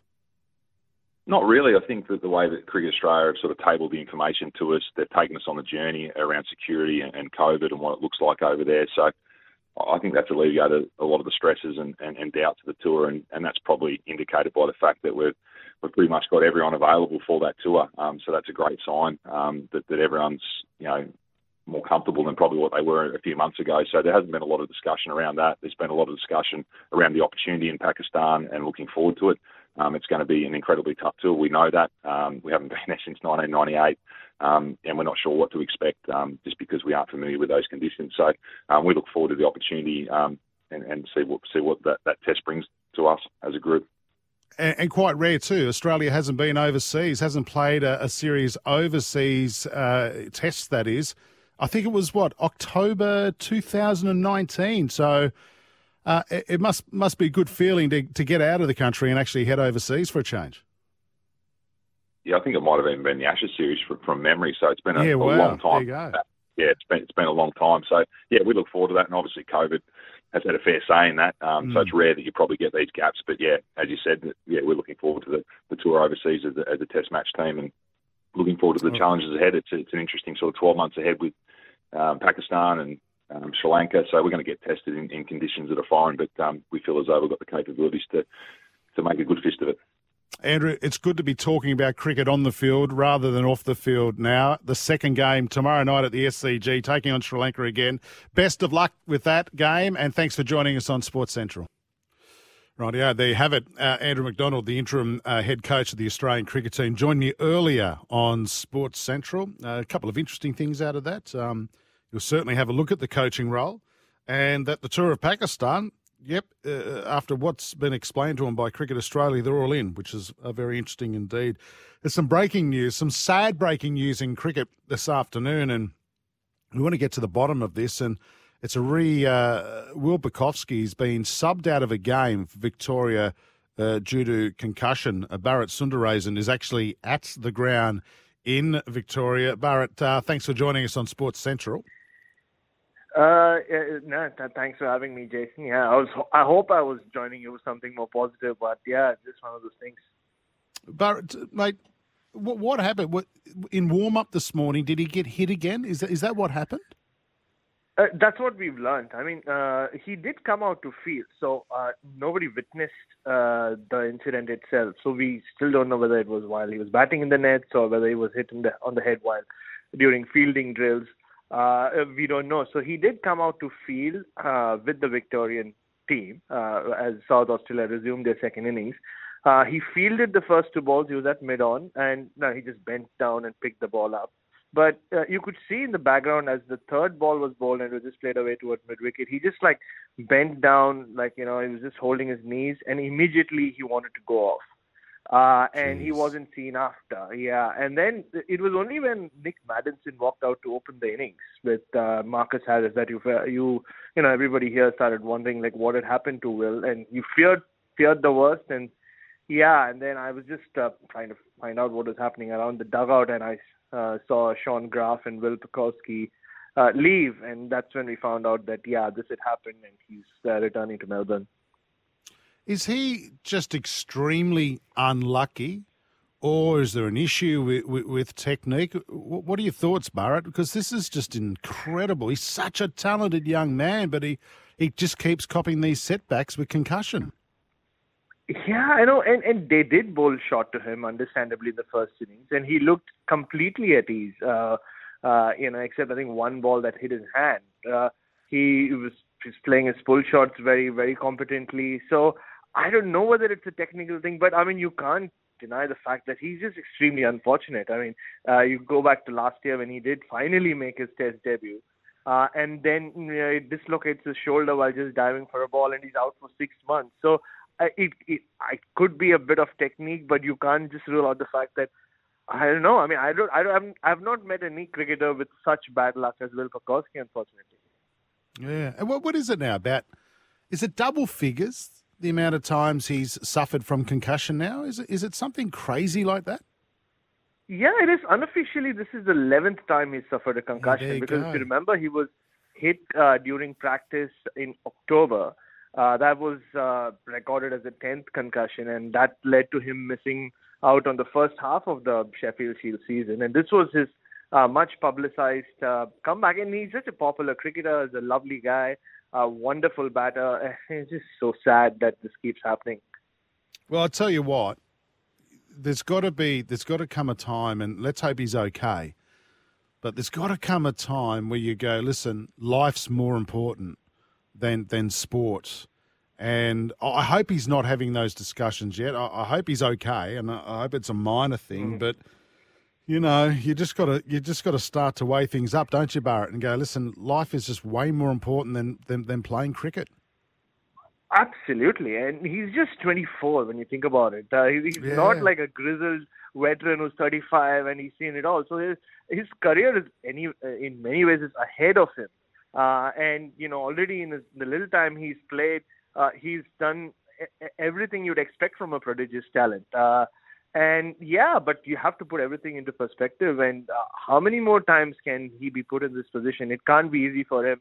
And he's battled with mental health, and he's been extremely brave and uh, extremely courageous, and come out and spoken about it in the past uh, uh, in such mature fashion. And we saw him during uh, the BBL doing commentary. He, the, How yeah, good I mean, was like he? I said, such a, he was brilliant. Yeah, there's the he is a cricket nuffy. There's so, so- much to like about him as a person and as a cricketer, and that's what makes this even even harder to swallow every time you know you witness it. This was the comeback. Like I said, he uh, it looked inevitable that he would make a hundred in the first inning. He wasn't very happy with the dis- uh, decision when he was given out, but you felt this was set up for him. Victoria chasing 300 odd in 91 overs. You're looking forward to seeing Will Pucovski, but well, yeah, it won't be. I think it's going to be uh, a pretty slow afternoon at Adelaide Oval. Sorry, I did mention before it was in Victoria. It's not. It's Adelaide Oval. Uh, an updated score on that: Victoria three for fifty-two, still needing two hundred and sixty-four runs to win. I reckon they'll just be playing for the draw now, wouldn't you think, Bharat? Yeah, I mean, even from the way they started, you could uh, uh, make out that uh, it, it is a tall order. It, it's a pretty flat pitch, to be honest. The ball hasn't done much, uh, but yeah, I mean, I, I, they have they have shut shop pretty early, especially after they lost both Maddinson and Marcus Harris within the first, first five or six overs. Uh, but yeah, I mean, whatever happens, I mean, the Redbacks are looking for a win after a long, long time. Everything will be overshadowed by the fact that you know Bill Pucovski's name on the famous Adelaide Oval scoreboard has been replaced by Travis Dean. Who'll be batting at number six? He's next in, uh, by the way. Bharat, uh, question without notice. What did you think of Australia's performance last night in the first T20? Um, uh, they bowled like world champions. Maybe it didn't bat like world champions, but it did, uh, you know. But with the rain and everything around, maybe uh, you know that had something to do with it.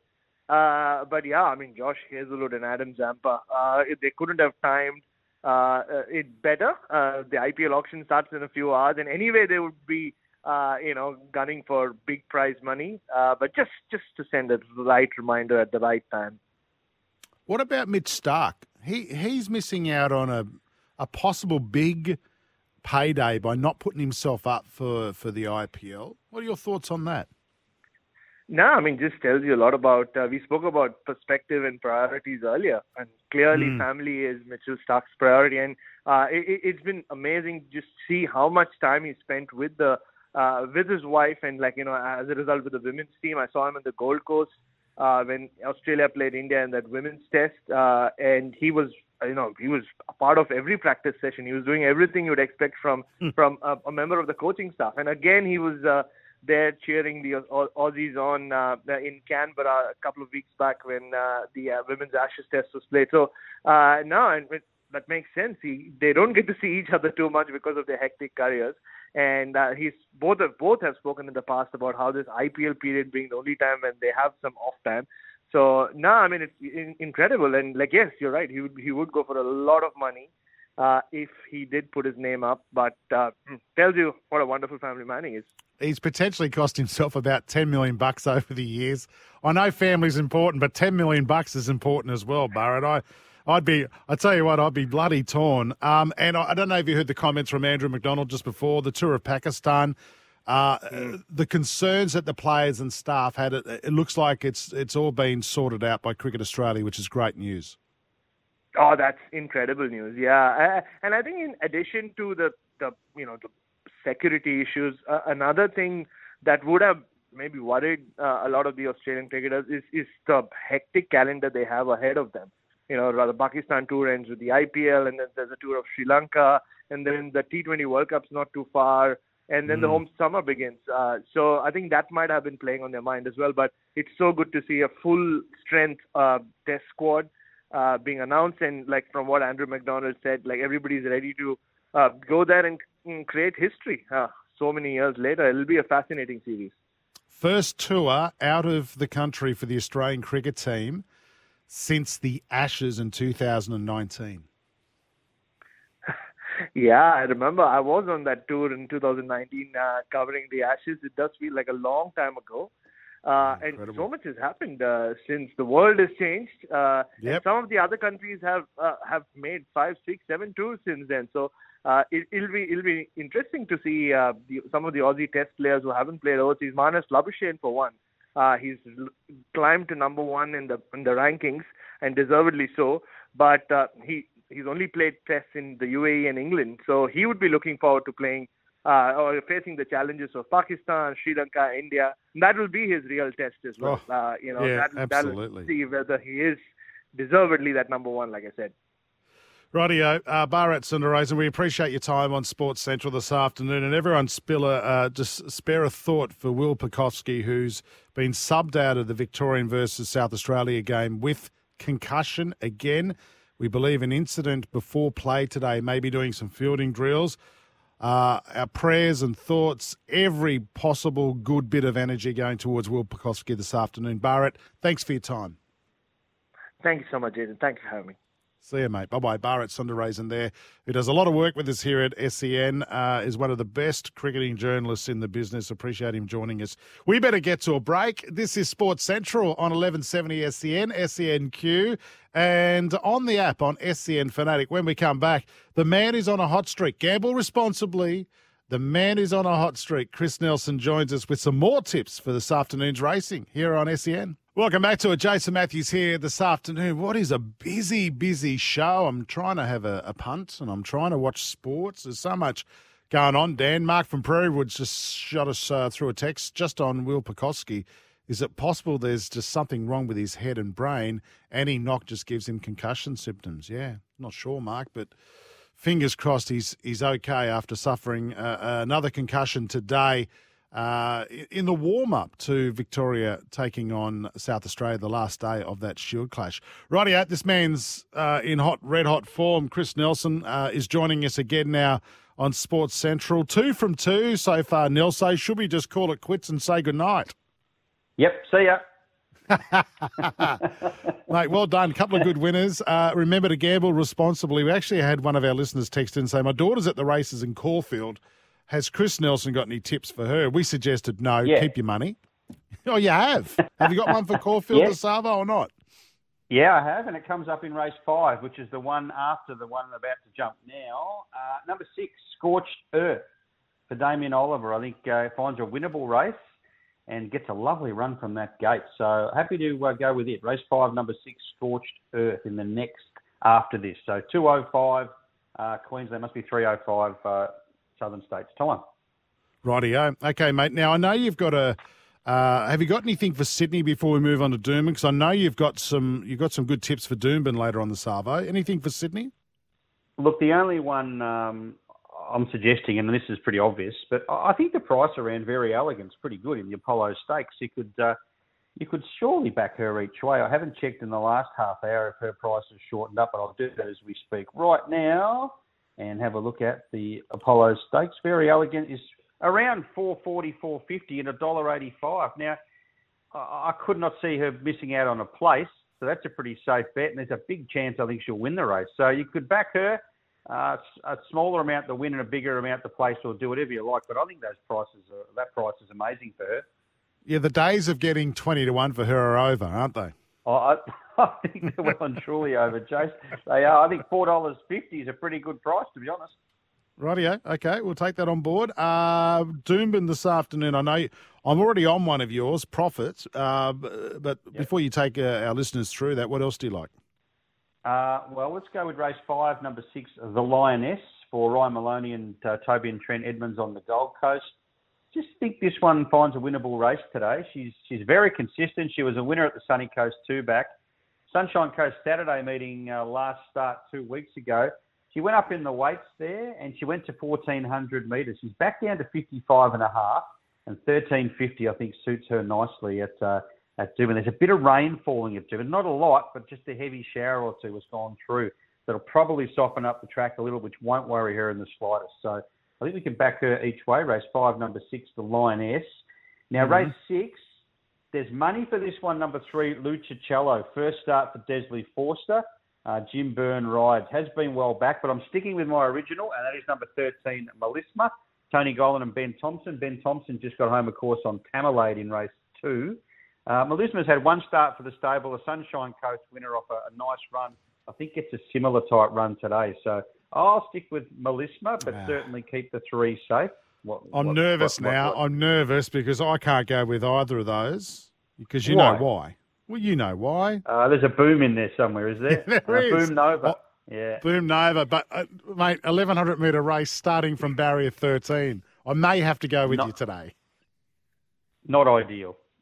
No, Not no. ideal I- from out there. So for our listener who's listening in this afternoon, I, I love backing horses with boom and gold in, in the name. So, oh, God, Chris, that tears me when that happens. All right, and what else do you like? Um, well, we mentioned Profit, race eight, number one, or you've mentioned that one already. I think. Is uh, that your best I of the day? Prophet- yeah, I think he is actually. He, look, he's a horse that's been a little bit maligned. He, he's promised a lot, but he's always just flopping out the back there, running on late. Now, they finally rode him positively last time and took off before the home turn, and he was in front of the 400 and just kept on going. So I'm hoping if there's no speed here again, uh, Kyle Wilson Taylor, the jockey that rode him last time, shows the same initiative, and there's no reason why he won't, because I think he's just better than those profits. So I'll stick with him. Race eight, number one, is the best of the day. Rightio, that's it. All done and dusted. Uh, I think you could back race seven, number one, Legal Esprit each way as well if you wanted to there. Get around $5 or so. Rightio, good stuff. All right, That's and and uh, that's enough. Two from two so That's far. Let's hope that. Let's hope that doesn't I'm end up being two from ten. That's what I was going to say. I'm pushing my luck. The more I throw out, the more chance that number's got. The strike rate's got to go on backwards. Yeah, true. Hey, listen, I think we've I think we've done everything for everyone. We wanted a tip for Melbourne. We've got one for Sydney. We've got a few for Brisbane, mate. Chris Nelson, uh, enjoy the rest of the afternoon, and thanks for joining us on Sports Central, mate. We appreciate your time. Uh, it's a pleasure. Jose, have a good afternoon. All right, mate. You too. There goes Chris Nelson here on Sports Central on SEN. Hey, we're going to take a break. Uh, when we come back, we're going to catch up with Michelle Steele, Channel 7 commentator. Um, if the name rings a bell too, Michelle's one of Australia's best skeleton athletes. Uh, she was the first woman to represent Australia in the Olympic skeleton event at the Torino Games in 2006. So she's excited tonight because we've got an Aussie in the final of the women's skeleton, uh, Jaclyn Narracott. So she's going for gold tonight. We'll have a chat to uh, Michelle next. This is Sports Central on SEN. Uh, welcome back to it. Jason Matthews here this afternoon. Looks like we're having problems uh, with the phones at Channel 7, so we won't be able to get Michelle Steele on. But uh, make sure you do check out that final tonight, the women's skeleton final. Jaclyn Narracott, she's going for gold after her incredible uh, qualifying performance yesterday, and that's around that's around eleven o'clock tonight, I do believe. Just an update on some other stuff that's happening uh, around the grounds uh, in the cricket. I mean, the breaking news this afternoon, of course, is about Will Pucovski um, being taken away for uh, an examination for um, concussion. Uh, apparently, there was a bit of a, an incident this morning uh, in warm up in fielding practice. Uh, he received a knock. We're not quite sure how it happened. Went out to field, and I think he, uh, according to Bharat Sundaresan, lasted about three deliveries uh, until he was subbed out of the game against South Australia at uh, the Adelaide Oval. So uh, there's some breaking news on Will Pucovski. Not good news. Not good news. Now, if it is confirmed as uh, concussion, this will be his 11th time he's actually been concussed. And you kind of just go, listen, when do you start thinking about life and stop thinking about cricket? He is an absolute gun of a player, a great player. And I, I'll tell you what, listening to him in the Big Bash is an exceptional cricket uh, commentator as well. So, Anyway, that current score in that uh, in that Shield match, Victoria three for sixty six. They need another two hundred and fifty runs to beat South Australia. Uh, yeah, the last day of that Shield game. Adam Peacock uh, is on the line right now. He's taking the place of Michelle Steele from Channel Seven. Uh, Adam, you heard him on the Mowers Club this morning. How are you, mates? Uh, good, and, and I know uh, Michelle from previous Winter Olympics, and uh, doing what she does, I can't profess to know too much about what it's like going headfirst down a, uh, a little slippery slope on a skeleton. But um, I think you got me on to chat some football instead. No, we have. Um, but I'm actually excited about watching Jaclyn Narracott go for gold tonight in the skeleton. I think it's about. Yeah. It's going to be a late night, Adam. Eleven o'clock tonight. So we'll see that on Channel Seven. Hey, uh, is there anything better on a Saturday night after maybe a couple of quiet ones to just watch some uh, some skeleton? It'll probably just add to it a little bit. But no, um, Michelle's probably busy, and yeah, I remember her in uh, I think it was Torino that she It was. she went in. That was the start of the skeleton program. So now that um, yeah, uh, we've, we've got someone in medal contention, it's obviously come a long way. Mate, the interesting thing is too, though, after only 13 weeks of trying the sport, she was actually at the World Cup. That that's absolutely incredible, unbelievable, Michelle. Anyway, I've missed out, haven't I? Yeah, you have. But I've got you. Let's talk A League. Uh, what have we got? 60 games in 28 days on the way, Adam Peacock. And today we've got a, a triple header which will kick off soon. Wellington Phoenix taking on Adelaide United. Yeah, um, Adelaide, it's hard to, to get a proper read on them. Same with a lot of these clubs now that we're, uh, we've gone through the, the COVID postponement month, which is a real shame for the competition because that was when they were looking to really get a lot of people to games and really enjoy themselves. But it seemed 75% of the games got postponed because squads were had COVID ripped through them. Now that that's gone, and obviously everyone's got a bit of immunity for a couple of months at the very least, uh, they can get on with it and get on with it. They will. Uh, Wellington all of a sudden have had a couple of wins on the trot, which is good for them. They're actually playing this as the first leg of a double header at Kogarah um, because Wellington are actually based. I think they're training out of Chatswood in Sydney at the moment. So yeah, they've um, they've had to do things the hard way again with the, the border closures. They won't play a home game this season again, unfortunately. So, yeah, they're, they're looking for three on the trot, but it's it's not easy. And then tonight, Melbourne Victory are taking on uh, Newcastle Jets. That's the later game. Well, that's at 6.45 as well in Melbourne. But that second game of the double header, I'm looking forward to this. Sydney FC versus Western United FC. This will be a good clash. Yeah, it's it's near the top of the table clash. It's, pretty much top of the table clash with Sydney chasing Western United, who have done really well. And John Aloisi, it's, it's kind of really got under the radar with all the other problems and, you know, the, the focus on Matildas and, and Socceroos. But John Aloisi has got this Western United side going really well, really, really well. And it's it, they're eking out results. They're not blowing teams away, but they're, they're getting good results. And, um, yeah, all credit to him, the, the former Brisbane Roar manager, and of course down there at Melbourne Heart before that. But uh, yeah, he's um, he started well there. Big test tonight against Sydney, who are finding a bit of form. Adam, what do you make of um, the the A League splitting away from uh, Football Australia? Do you think this is good for the game, or should it all be intertwined? What's this mean for pathways? Yeah, it, it that's the key. I've actually done an interview for Code Sports. Sorry to drop that in there, but um, No, no, no, go for it. Yeah, with-. Of with, course you uh. They pay with your James- bills.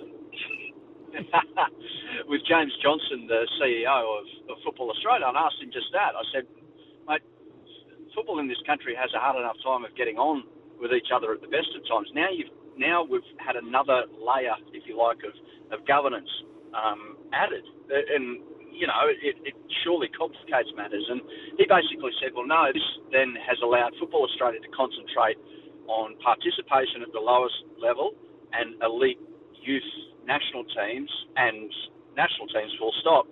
So they're now spending 75% of their revenue, Football Australia, on football matters as opposed to days gone by where it was nowhere near that. They were running competitions, they were doing this, doing that.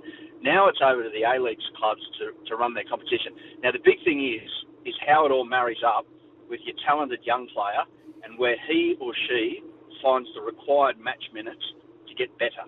And at the moment, or in years gone by, last decade, it simply has been nowhere near good enough. Now, under this new structure, everyone's got to be on their best behaviour to, to think of what is best for those young players so that the A Leagues can be better, the men's and women's, and also at the end of the production line, we get better Socceroos and better Matildas, more depth to what we already have, which is which is what both coaches are crying out for at the moment. And, and how do we get that? Is there? Oh, I think we spoke about this last week on Sports Day. Adam, is, is there a finishing school that's needed? Is there something similar with the NBL where you've got the AIS involved? How how do you get those talent, talented youngsters who, yes, may be running around in the A League, but is there somewhere they can go where they're given extra, I guess, coaching and and, and finesse?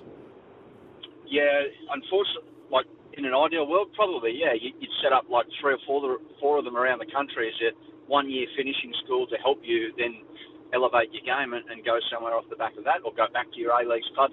But I don't think that's going to happen because these these clubs that that's their their player. They've, they've developed them, they've nurtured them, they've signed them, they've identified them. They don't want to let them go at a critical age. So it's up to them. They're, they're, these academies have to start really producing. Like the, the heat is on them. They, they wanted these academies, and if clubs are then, like Sydney, for instance, having to go into the market to buy your middle-aged players because nothing's coming through the academy, what the bloody hell is going on? That, Yeah, that what's to the me point? doesn't make sense. What's No. the point? So you, it, it, it brings into absolute sharp focus the academies. But laid on that, and, and, and I'm not having a direct go at the coaches in these academies, laid on that is the fact that these players need to be playing against other elite players as much as possible. Elite young players need to be playing 50 games a year, almost. If not between 40 and 50, in my opinion. That's what happens overseas. That's how they get better. You make your mistakes in games, you build on your strengths in games. Uh, enough of all this idea that, oh, you have to train a lot, train a lot, whatever, which is along the lines of what the Dutch system was. Need games, as many as possible. So for those 16 to 19 year old elite players, they just need chances against whatever opposition it is to play as many games as possible in a year. Now, the A League clubs can introduce a youth league, W Leagues, uh, the A League women's can expand to more games, and then at the, the, the top end, maybe tours and things like that for national teams really needs to accelerate. Well, I was about to ask you that. Does that mean we would see some of these 16 to 19 year olds going overseas in the off season and, and, and plying their trade as well? Well, if it's almost chicken and egg. Like the, you, these clubs need to develop them to get them to a point where it, they can either play for them in the A League or A League men's, A League women's, or they can sell them overseas. And that's where the football economy um, comes into question because if you bring in money, everything becomes a little easier in terms of attracting better coaching, attracting better facilities, better resources for the players. Everything goes Yeah. up a notch. The, the cost of running competitions and taking teams away on tours to get better exposure, to better, um, because geographically we're a bit hindered down here, we're away from the rest of the world. Look, there's, there's no simple, easy fix. It will take a lot of hard work from a lot of people. But first of all, the, the right structure needs to be put in place. And I go back to how it's split with Football Australia and uh, the, the A-Leagues clubs. They've got to stay pretty tight to make sure that everything is doing, being done to make these better, good young players better. Yeah. Um, I'm going to be brutally honest with this question. Can the mm. A League clubs do that? Can they set up the facilities that's needed to, to nurture these young talent? Yeah, the, the big thing is that the A League clubs needs is a dedicated season-long running underneath the A Leagues comp for the younger players. And I'm mainly talking about the men's here. The women's is a bit of a different space because it's a bit more convoluted. It's different as opposed Is this every club is, is this sorry Adam, is that every club as well needs to participate in that competition? Yes, yeah. So that, Okay. that, they've said that they're going to set up a youth league. So that way, that if a kid, sometimes you see kids in the A League men's, they'll sit on a bench for four weeks, and they might Yeah, get right. on, might not, and they'll end up playing 20 minutes over a month, and Yeah. they won't get a chance because there's not a concurrent competition going on underneath. So if they play on a Saturday, or even just play the games after the A League fixture that night, uh, okay, it might mean a bit of a late night and extra cost or whatever, but yeah, these kids need games, and they can't miss. They can't have this big black hole in their careers where they play 20 minutes a month for three months. No one wins out of that. It, it's so counterproductive. It's not true. So yeah, they if if they're not going to be part of the second tier, which is coming in as well, that's another point. Like the the, the second tier comp, uh, clubs around Australia, your, your MPL clubs around Australia, they want to come in with a, a second tier comp. That's great. They don't want the A League youth teams involved with that. So the youth league needs to be set up, and they've said they're going to do it. The clubs um, to, to get things going in that regard and give more match minutes, quality match minutes to kids who really need it at that age. This, uh, my last one for you before I let you go. This could take a long time to have any effect on the national teams. Does this mean we're going to be in the doldrums for a while? No, um, I mean, COVID was very good. Again, I'm talking of the men's as well. The, the, the W, the A League women's, they really need to go and expand their competition and, and have better ties between what happens with the A League women's, the players that don't go overseas to play in overseas competitions there in America or Scandinavia or whatever, which is the next step before getting to a bigger, bigger competition in continental Europe. But they they need a bigger competition. As for the A League men's, um, yeah, it's it's it's not an easy fix. The whole thing is not an easy fix, but it's it's there in front of us right now. So if if they don't do things about it now, we'll never know because we'll be having this same conversation in ten years. But the, the, the thought is that because of COVID, younger players started to get a run in the A League men's, which is great. A club like Central Coast is doing wonders with their young players, bringing them through, giving them opportunities, and that's Yeah. why, out of circumstance, they can't attract your, your bigger names like your Melbourne Victories, your Western Sydney Wanderers. They're always going to go for the bigger name players, and that's just market forces. But th- there still has to be that opportunity for these young players in those teams to be able to break through, and, and sometimes they're blocked. But COVID opened it up because teams realised, oh, we'll just go to our own backyard to fill in the spaces right now. Uh, I think there's a way forward as a, as a whole. Yeah. But again, you you can't tell these uh, these clubs are privately owned. And one thing I've learned over a very long time involved in, in sport and maybe in life is that it's very very difficult to tell someone who owns something how to spend their money. Yes. It- it- you know, like we, we can all be an expert, but we're not the one opening the wallet. So Absolutely. it is up to them in a way, but hopefully the overall philosophy is one of a, a wider picture and not just a narrow focus of the here and now.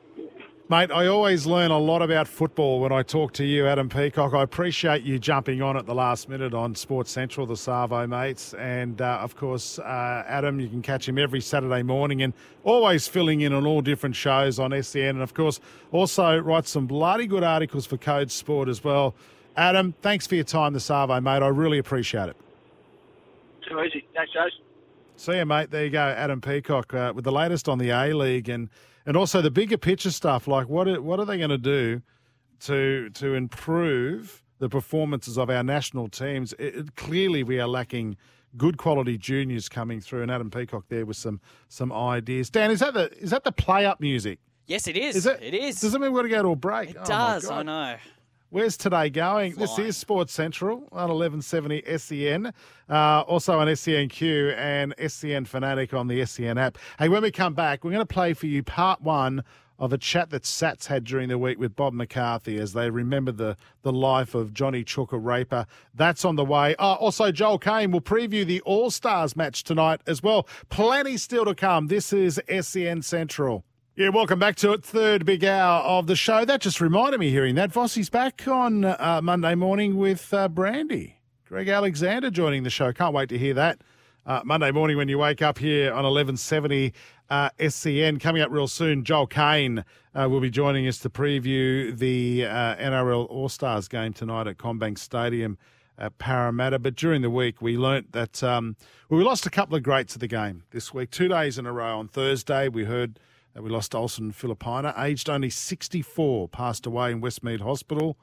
Uh, but the day before, we, we also lost Johnny Chook Raper, uh, aged 82, one of the greats of rugby league, arguably the greatest. He made that red V famous all around the world. Scott Sattler uh, on Sports Day caught up with uh, the great Bobby McCarthy, who played in a lot of games against Chook, some fierce games between the Rabbitohs and the Dragons, and of course got to play alongside him too with the Kangaroos, alongside Scott Stad. Um, they caught up and had a wonderful chat. Here's part one of that chat from Wednesday night on Sports Day? I'm very good, thanks, Sats. Sad day um, when you hear it, Chook, Raper. Yeah, what- what- well, yeah. I, I, I've been expecting it, um, Scotty. Um, uh, you know, he, I, I saw him at 18 months ago, and he wasn't real good then. You know, he was he was in a nursing home out there at um, Waterfall, and he was in the aggressive ward. So, um, you know, he was sort of locked away a bit, and you know, to see him as he was, like he had a nappy on, and you know, and you think back that he was the fittest bloke when he played in his time. He was the fittest rugby league player. Like he used to train before, you know, he'd, he'd get on the drink and he'd come home and go for a run and run it out and get up and play the next day and be man of the match and all that type of stuff. And he, um, it was sad to see him, I mean, go from, you know, the almighty and sort of, I know we're all going to get old eventually, but just see how he was. And, uh, like, you know, it was the last time I seen him and I, I used to talk to his wife and that Carol and she said, oh, you know, he's, he don't even know me now, you know. And I'm thinking, oh, what, what, what's, what a, that's shocking how it finishes up like that. And to see him die now, well, it's just unfortunate, but I think he's in a better place. You know, he didn't know where he was and didn't know anyone. So, um, you know, thank God he's up there with all those immortals that you just mentioned before, you know, which is, um, which is great. There'll be a fair drinking session and storage session going on at the moment, I think, uh, Macca. There'll be a few lies being told, yeah. But um, mate, as you said before, he was he was a great player. Um, in that era, he was he was supposed to be the best player of all, or supposedly the best player of all time.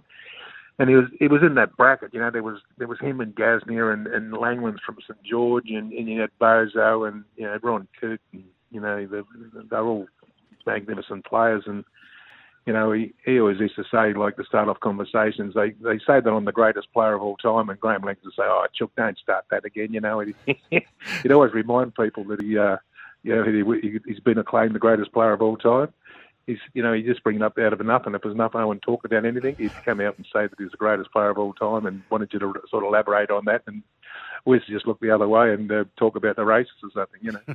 I, I was just talking to uh, before the show. I was just talking to Dad and telling him about Chook passing, and yeah, he was he was devastated, and, and he was talking about the likes of Gasnier and and Changa Langlands, Billy Smith, Poppa Clay, Norm Provan, just to name a few in that great Dragon side. But he, was, he spoke about Raper's most dangerous facet of the game, and he said his ability just to do the things with the ball that he did as a as a as a little forward. Hmm. Yeah, he used to get knocked around a lot because he used to go, to used to go to to the, the the line, and then he'd, he'd put these blokes through holes, and he'd you know he'd get on. I I, I only played with him once, and I think it was a, your, your dad was captain of New South Wales, and we played against the Queenslanders, and me and him were in the second row, and he was at, he was at the end of his career. He, I think that he, he got picked from the country when he went up there when he left St George, and Ron Kurt was lock, and um, you know he you know he kept on saying, "Come with me, Bobby, I'll put you through," and all that. And he was getting hammered everywhere, you know. And I'd say, "Mate, oh, we'll just have a rest, Chuck." You know what I mean? He, he he he just thought it was his job to get you get you through the line. You know what I mean? And like everyone had their own tricks and all that type of stuff, and you know it. It just um, must have been great to play with him when he was younger, and he was so fit and energetic you know, he, um, you know, he used to terrorise those English sides. And, you know, we used to go over there, and the Pommies used to say to say to me and Curdy and your father and all that type of stuff. They'd say, "Oh, you're good, you're good, uh, you're good player, lad, but you're not as good as Raper or or Umberley, you know, Brian Umberley." That that all sort of say that. So they're acknowledged, and as you said, he'd been there three times on kangaroo tours, and you know, Chook um, used to knock around with the with with the side. The Chook was, uh, or, or it was like that Keith Miller from the cricket sort of uh, era. Chook had Chook would knock around with the, the football um, fraternity, but he had to knock around with the royalty part too. So he he'd be saying, "I can't get trained. I can't train today or tomorrow, or whatever it was." He says, "Got to go and see Prince Charles or something like that, or someone from the royalty." you know, and he get driven. Then all of a sudden, a, some car would come and pick him up, and we're thinking, "Oh, I wish we were like him," you know. And he uh, he was just so great, you know. And he uh, everyone everyone wanted to know him, and he just had a great name like Clive Churchill. Apparently, when he was when Clive was over there in England, and that they used to put out the sign on the on the grounds where he was playing. That Clive Churchill is playing here today.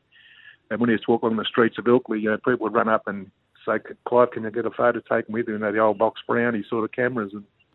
Chook was uh, Chook was sort of coming out of the same vein. Everyone sort of idolised him over in England uh, as much as he was recognised here. You know. Now, in relation to the 1965 grand final, now he played in eight consecutive grand final victories with the Dragons, Macca, as you know. Mm. You played him in the 65 grand final with that, that great young Rabbitohs pack. Unlimited tackle rule. Yeah. Again, talking to Dad, and, and he Yeah. said that if you guys would have played that great Dragons side for a week, they still would have beaten you. What, what can you recall from that great grand final with, with Chook in it? Well, I still maintain that if we'd have had Richie Powell playing, we would have beaten them. Because it was only 12-8, and when Richie played, he he uh, we, beat him three times during the year. We beat him in the pre-season. We beat him in the first round when all their stars were in New Zealand.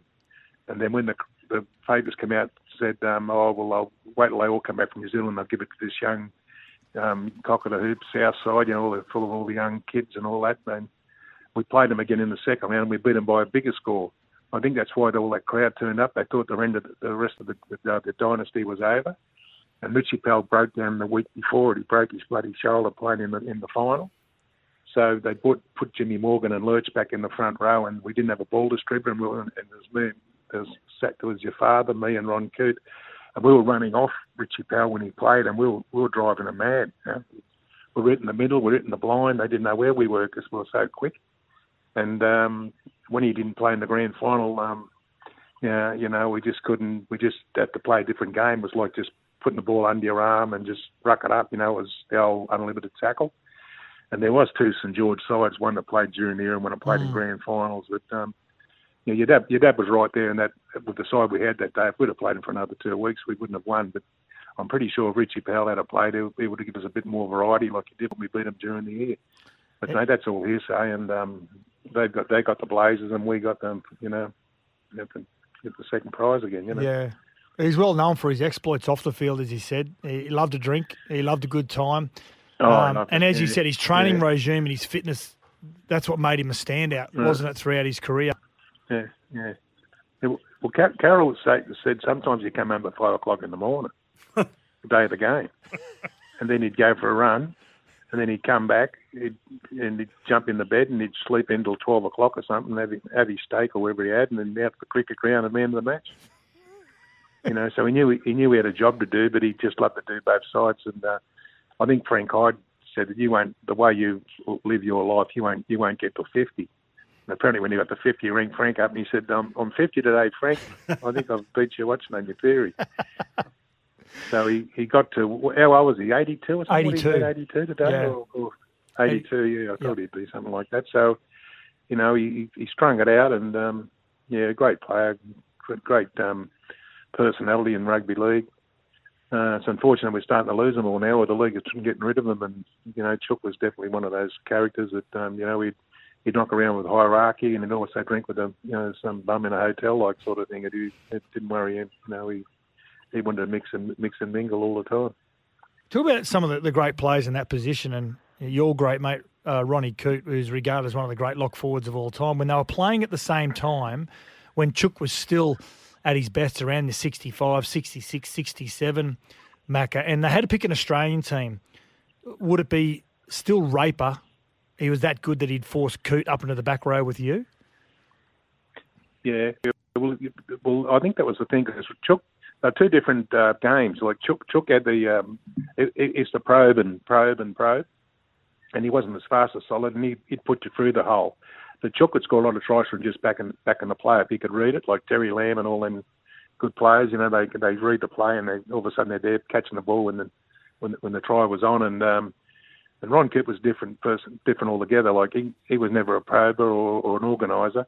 He was just a great runner. And you know we just say to Ronnie, just there's a hole there. I want you to be there because that's where the ball's going to be, and he'd be there. And Ronnie, if you see in all all his games, um, you know, I, I think he scored about eighty something tries. I scored more than him, but I scored mine backing up and all that type of stuff. And all the tries he scored, he he broke the line himself and then got around the fullback.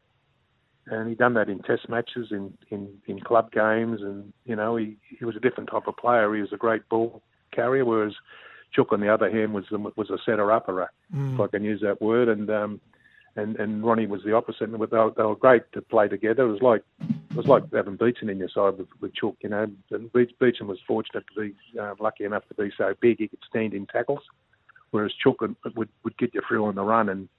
half the time, you know, you know, you you know, you you knew he was going to get he put you put you through a hole or whatever, but you you either whack and he's got shortened up, you know, that he um he'd get up and just say just score or whatever, and you know, just just you know, he, was just like that type of player, you know, just um unfortunately, he, didn't play that long in Sydney, didn't he? I think he had about 10 years. He, when he came up about 58, and I think he was Yeah. gone in 68. I think 60, he 69, I think it was. Then he went to the country, yeah. Yeah, so he only had a short life in Sydney, and uh, uh, compared to what they play now, and I think Gasnier only had about eight years, I think, before he broke down, and they came up together, and um, they had a great side back there in '59. They, um, I think, they won everything, uh, and uh, and you know those two players, uh, I think they started the year with number 19 and say 20 on their backs. They started in second grade, and they first uh, both went over to England and finished up being the two of the greatest players of all time. Yeah. So uh, luck, St George were lucky in a way that um, he, he was pinched from Newtown. He, he was a Newtown junior. Yeah. And apparently in those days, you, where, you- where you lived is where you had to play. And um, they, I think Frank Facer, the old St George secretary at that time, he um, he put Chook, Chook into his house until he um, got married, and then um, he lived out. He bought a house out in the St George area. But he was uh, he was he was a Newtown junior, and um, Newtown sort of claimed him, and um, he played a couple of games for Newtown, but he uh, all his heroics all come from St George. There you go. Part one of uh, a chat Sats had on Wednesday night with rugby league legend Bob McCarthy and his memories of the great Johnny Chook Raper. Some very uh, funny stories on the way uh, soon with, with Bob McCarthy, including the man in the bowler hats. What actually happened in England that time? Even though Bobby McCarthy wasn't in the side, he was over there commentating for the Sun. Uh, we'll get to that real soon. But up next on Sports Central on 1170 SEN, on SENQ, and on SEN Fanatic, we'll catch up with Joel Caine. He's calling the All Stars tonight uh, for SEN. He'll join us next as we preview that clash and talk about some other stuff here on SEN. Welcome back to it. Jason Matthews here this afternoon uh, for the next 45 minutes uh, at least. And of course, you can catch this man on the radio Monday afternoon with uh, Fletch. Brand new name to the show, too. It's called The Run Home. Joel Caine joins us now. G'day, Joel. Woogie, how are you, mate? Mate, I'm good. I'm loving. I love Saturday Arvos. I don't know what you're doing at home now because you're obviously preparing for the All Stars game tonight, which you're calling for SEN. Uh, I think you're with uh, Jaleesa Apps and also who else? Oh, Jimmy. Jimmy's calling. yeah, you're well, only allowed to be in the call box if your name starts with J today, Woogie. So, uh, yeah, it looks a bit like that. Yeah, we thinking about getting you actually. That would have helped. Yeah, no. Well, it starts with W, according to uh, to you, Blaze. But I, I'm, mate, I'm loving. I'm sitting in the SEN studios here on the Gold Coast. I've got races on one channel. I've got the Winter Olympics on another, and golf on another. Mate, does life get any any better? There's something serene about a Saturday afternoon, isn't there? It's just very relaxing. You've done all the hard yards throughout the week. Even though you're working, you're sort of not contending with the, the traffic on the weekend. So, mate, I'm with you. It's one of my favourite days. Well, mate, this is not working. Let's let's be honest. We just talk about sport and, and, and rubbish for hours. Hey, mate, tonight's uh, the uh, the NRL All Stars. I guess this is the unofficial start of the rugby league season. It doesn't feel like it for me. I guess that's because of all the stuff that's been happening around Cricket Australia and Justin Langer, and, and still we're seeing cricket on our screens. But yeah, it's the unofficial launch tonight, and it'd be great to have a crowd at CommBank Stadium. I'm hearing over 20,000 tickets have been sold. Yeah, the, the weather's a bit how you're going in Sydney town, but that won't stop them from going out there in masses. It, it- you know what, Chase? I don't know. Have you ever been to CommBank Stadium? I haven't had the chance, not the new one, no, no. No, mate, there's something really special about it, and, and we're heading out there today, and I've got a few of the young blokes from touch football coming out, and they haven't been there, and I'm really excited to see them walk into the place. There's something really uh, regal and special about it, and a special game too. Two teams who are absolutely passionate about, you know, their culture, their background. So many storylines. You've got Kodi Nikorima, who's going to co-captain for the first time with Joe Tapine for the Maori side. Uh, that's the, I think it's the fourth set of brothers that the Maori team has had. Uh, you've got Josh Addo-Carr, who couldn't go there last year because of the COVID situation. He's such a proud Indigenous man. He was trapped in Victoria, so he's going to captain the side, a la Warren Boland from the wing. So looking forward to that. Um, and- and then you've got players like Shaquai Mitchell. There was some controversy around, you know, were there better Indigenous players to play for him? And should he be picked? Well, you know what? He gets his chance to prove everyone wrong. Of course, he's the younger brother of Latrell Mitchell, so um, it's going to be fantastic. You got the girls' game as well, where uh, Carter Baxter. Oh, sorry, that's Carter's the son. Uh, he's in my touch team. Uh, Corbin Baxter. She's the captain of the Maori team, taking on the proud Indigenous team. So um, it's, it's going to be an action-packed day, no doubt about that. Mate, one of the famous scenes with the All Stars has been seeing GI lead the Indigenous war cry in the centre of that circle. Who do we know who's doing it tonight? Will it be Josh Addo-Carr? We don't know. We don't know. But t- I tell you what, gi- given the fact that he has the Fox to see in the brackets, he's the captain, the El Capitano. I, I think he's the man, don't you think? Yeah, He's- absolutely. Tonight, he's got to be the man. Yeah, I agree. Yeah, absolutely. I think he, he should be the man. It'd be great to see him there uh, in the centre of that circle. I want to talk to you about uh, Latrell Mitchell. I'm a believer, Joel, and, and I know Sats doesn't agree with me on this, but when we have games like the Indigenous All Stars versus the Maori All Stars, how much it means to these cultures and us rugby league fans as well. I, I think we've got to have the best players available. What are your thoughts on Latrell missing out on this game because of suspension? It, it's a trial at the end of the day. I know it's a representative game, but it's not state of origin. Is this should he be allowed to play tonight? Because I believe he should have the best players on display. I've got no doubt he should be playing. And for me, you can't have it both ways. So, and Fletcher and I, uh, as he likes to say, um, we were waxing lyrical about this during the week, and he was on the same page as me. So he copped, what was it, a six game suspension, Woogie? Yeah. Six game suspension, right? So if he's copped a six game suspension, NRL game suspension, then one of two things has to happen for this game, in my opinion. He's either got to be allowed to play, or this game needs to count as a game suspension. You can't have it both ways where it doesn't count as a game suspension and he can't play. I, I think that's completely ridiculous, and, and we do want the best players playing. But he can play. He can play against St George in the Charity Shield. I don't get it. It just doesn't make sense to me. But, but again, Woogie, like if he if he's being penalised for this game, then it must count as a suspension. As- but, absolutely. but it's not being counted as a suspension, so therefore he has to be able to play. Um, and it's the you know the curtain piece for this competition. You know, like Latrell Mitchell charging out there against the Maori team. It's it, that's what we need to see. Yeah, absolutely. Yeah, I don't get. It. I was talking to Sats about it earlier today, and he was saying it, it could actually backfire for Latrell because you know he does get emotional, and this is an emotional game. Um, it, it, you know, he could get too emotional, be over the top, and cop more suspension. I, I don't, I don't buy that for a minute. I don't buy it either. And, and you know what? That's on South City. That's on Latrell to, to get that out of his game because he's now missed uh, a couple of years where it's gone into the semi-finals. They had Corey Allen go back there a couple of years ago. Everyone wrote off the bunnies, and they went so far. Last year they did a similar thing. So when you're paying a player big bickies, you need him on the field. So if it's a behavioural thing or it's a passionate thing or whatever you want to coin it, they've got to sort it out because he's such a commodity. Mm, mm. Actually, one you know, a little side note on this game tonight too, mate. First time we've had a crowd at a, a rugby league game in Sydney. I think was it June last year.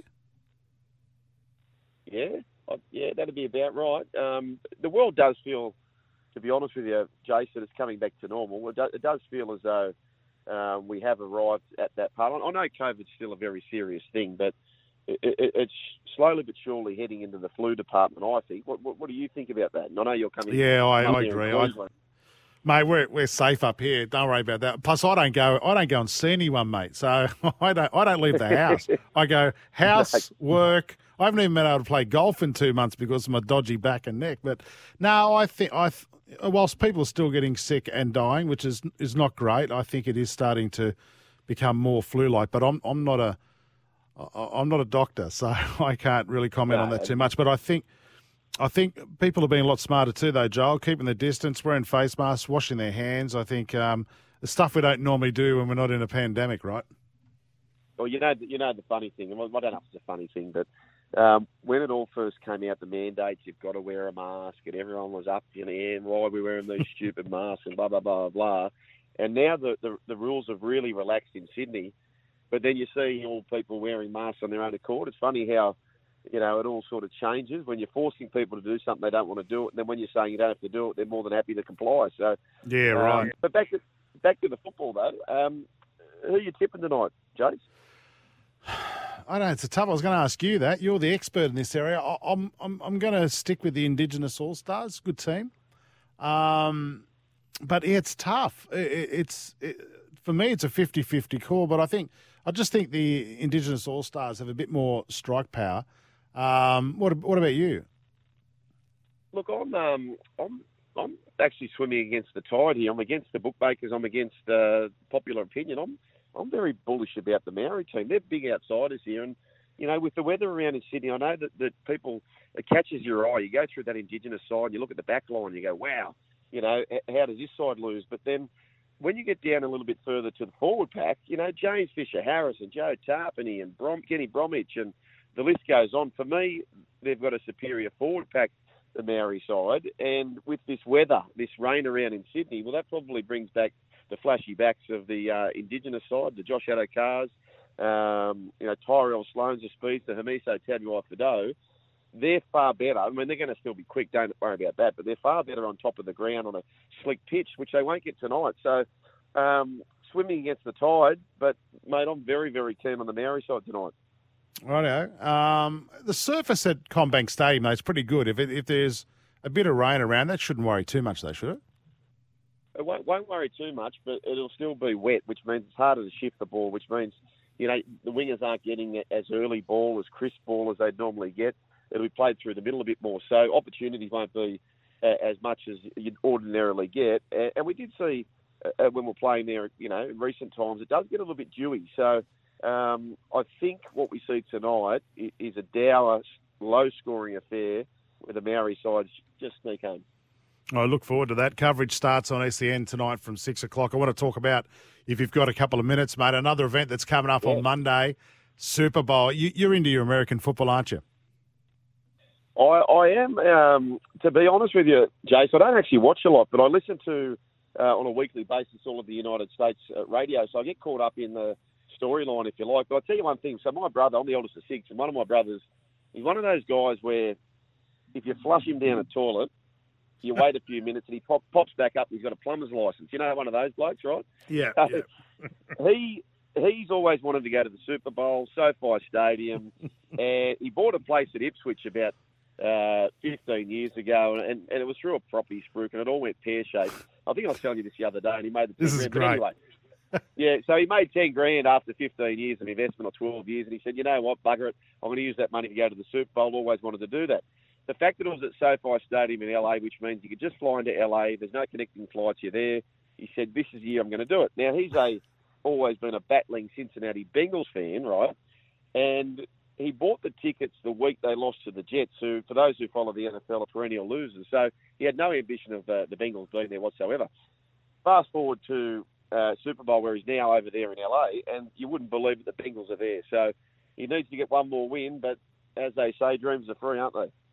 Yeah, look, I wouldn't be taking uh, investment advice from him though. What he did, what he paid three hundred grand for the house about ten years ago. Yeah, yeah. And he, I think and- he paid like he got three hundred and twelve or three hundred and fifteen grand or something. in a booming market. That's good. Oh, well, Yeah. mate, twelve grand. You might as well go and spend that. Oh, less. Hang on, wait on. Less real estate commission. He's probably still at a loss. Um, Well, I yeah, like that- the that's, that's right.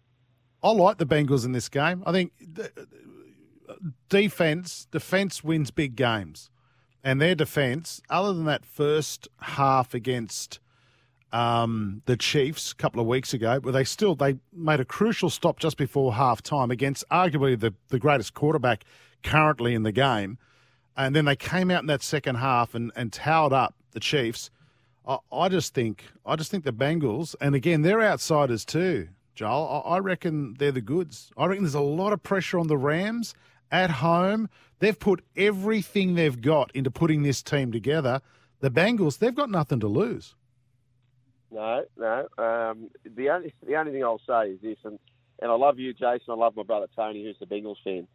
But I did about six or eight months ago. I had a, a, a little multi, right? I had uh, a four dollar horse that won into the Panthers at four dollars, into the Rams at thirteen dollars to get over two hundred to one. So I've got Uh, the Rams going at 200 to 1 at home. I've got one more hurdle to get past to, to get Oh, probably geez, the biggest um, odds collect I've ever had in my life. Oh, well, I, I can't get in the way of that. Go the Rams. No. Um, Go I spoke to Gerard. I spoke to Gerard Whateley because the coverage of uh, the Super Bowl is on SEN on Monday morning live, and he's over there in the states. What a junket that is with SEN, and he and Ben Graham will be calling the game. But uh, we're talking about the halftime entertainments, uh, and talking to Gerard about that. That was awkward. Uh, Eminem, Dr. Dre, Mary J. Blige. Uh, there's a few others. Is it Kendrick Lamar? I don't even know who that is, uh, and, a, and a few others. Mate, is that not royalty, LA royalty, on show at the halftime show? Oh, it's brilliant. And actually, we spoke to who did we speak to during the week? Um, oh, it's eluded me, but they're talking about the fact that oh, Andrew Webster. We're talking about the fact that Nick Politis is uh, the chairman at the Roosters going over there, and Webby was telling him about uh, uh, all the bands and the acts that were going there, and he said, "Doctor Who?" He, oh, yeah, no idea. Nick. but but Fletcher's sort of been, Fletcher's been very big on the fact that, uh, of course, Tupac uh, no longer around, but he reckons there'll be like a um, what do you call them, like a hologram? Yeah, I've heard that too. Tupac. Yeah, it's Yeah. in California. Yeah, incredible. Absolutely incredible. I look forward to that. I look forward to the game tonight. It's the kickoff of the NRL season unofficially. It's the All Stars. Uh, catch all the action tonight on SEN with yourself, Joel, uh, Jaleesa Apps, and also Jimmy Smith. All the Jays coming to you live from uh, CommBank Stadium, mate. Pleasure talking to you today, and I'll, I no doubt Sats and I will catch you and the boys uh, Monday Arvo, right? Yeah, well, hopefully, yeah, hopefully I'm a very excited person on Monday afternoon with the Rams winning. But hey, Jace, always good to chat, mate. Any time, and we'll uh, we'll catch you soon. I think the Maoris get up in an upset. Good luck to everyone watching the game. All right, mate. And uh, actually, I just forgot about that. If the Rams get up on Monday, I don't think Joel will be at work. 200 to 1. Good luck, Yeah. buddy. See you later. Thanks, mate. See you, Jace. There goes Joel Caine. Coverage tonight from 6 o'clock here on SEN. And don't forget to that coverage Monday morning, 9 o'clock for the Super Bowl with uh, Gerard Whateley. And, of course, the last Aussie and the only Aussie uh, to play in a Super Bowl, Ben Graham, will be uh, in that core team as well. For my two cents, well, I've got a text here. Actually, I'm going to pre-read of it, and I'll come back and, and read that out real soon. Uh, if you want to get involved in the show, 0457 736 736 is our text line, or 1300 01 1170.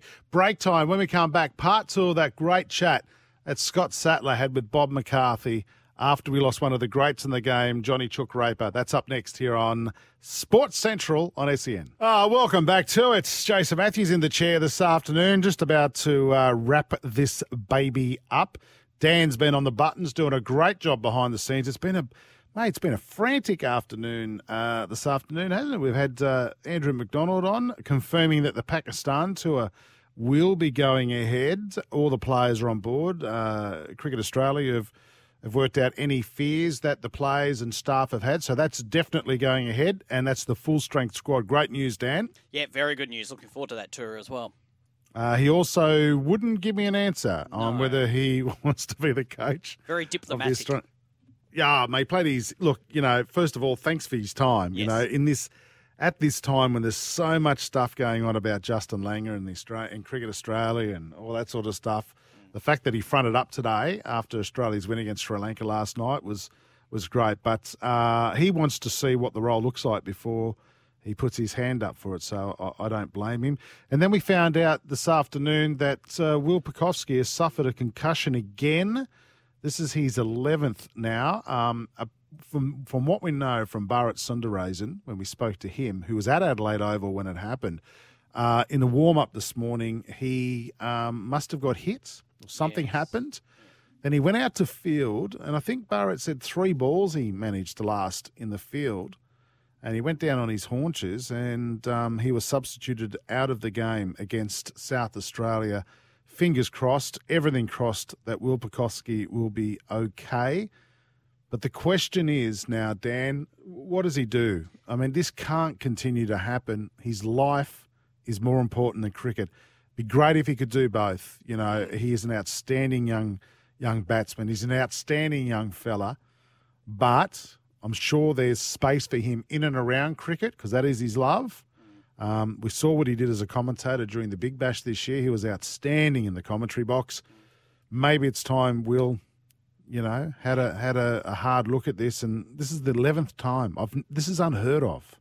Got to put your health first at some point. Absolutely, he's only twenty four years of age. 100%. He's got his whole life ahead of him. Mm, So let's hope. Look, let's hope he's okay, and it was just a minor thing, and and you know he can make a decision based on that's his business as well. But let's just hope he's okay. Uh, all Stars on tonight, NRL All Stars on SEN. Jimmy, Joel, and Jaleesa will have all the action from six o'clock. Looking forward to that game. T20 game two tomorrow night at the SCG.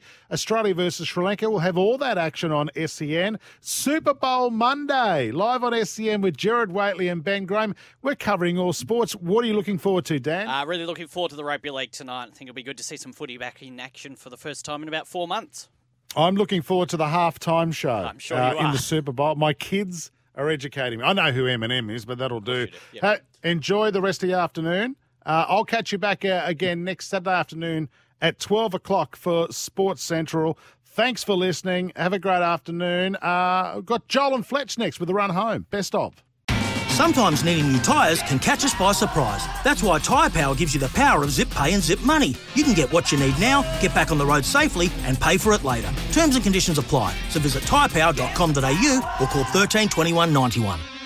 Stuff for your face and body? It's men's skincare with a purpose. Top quality Aussie made grooming and skincare to help guys look and feel great with no hassles. Plus, Stuff is helping mental health too. Find Stuff at Woolworths or visit websiteofstuff.com.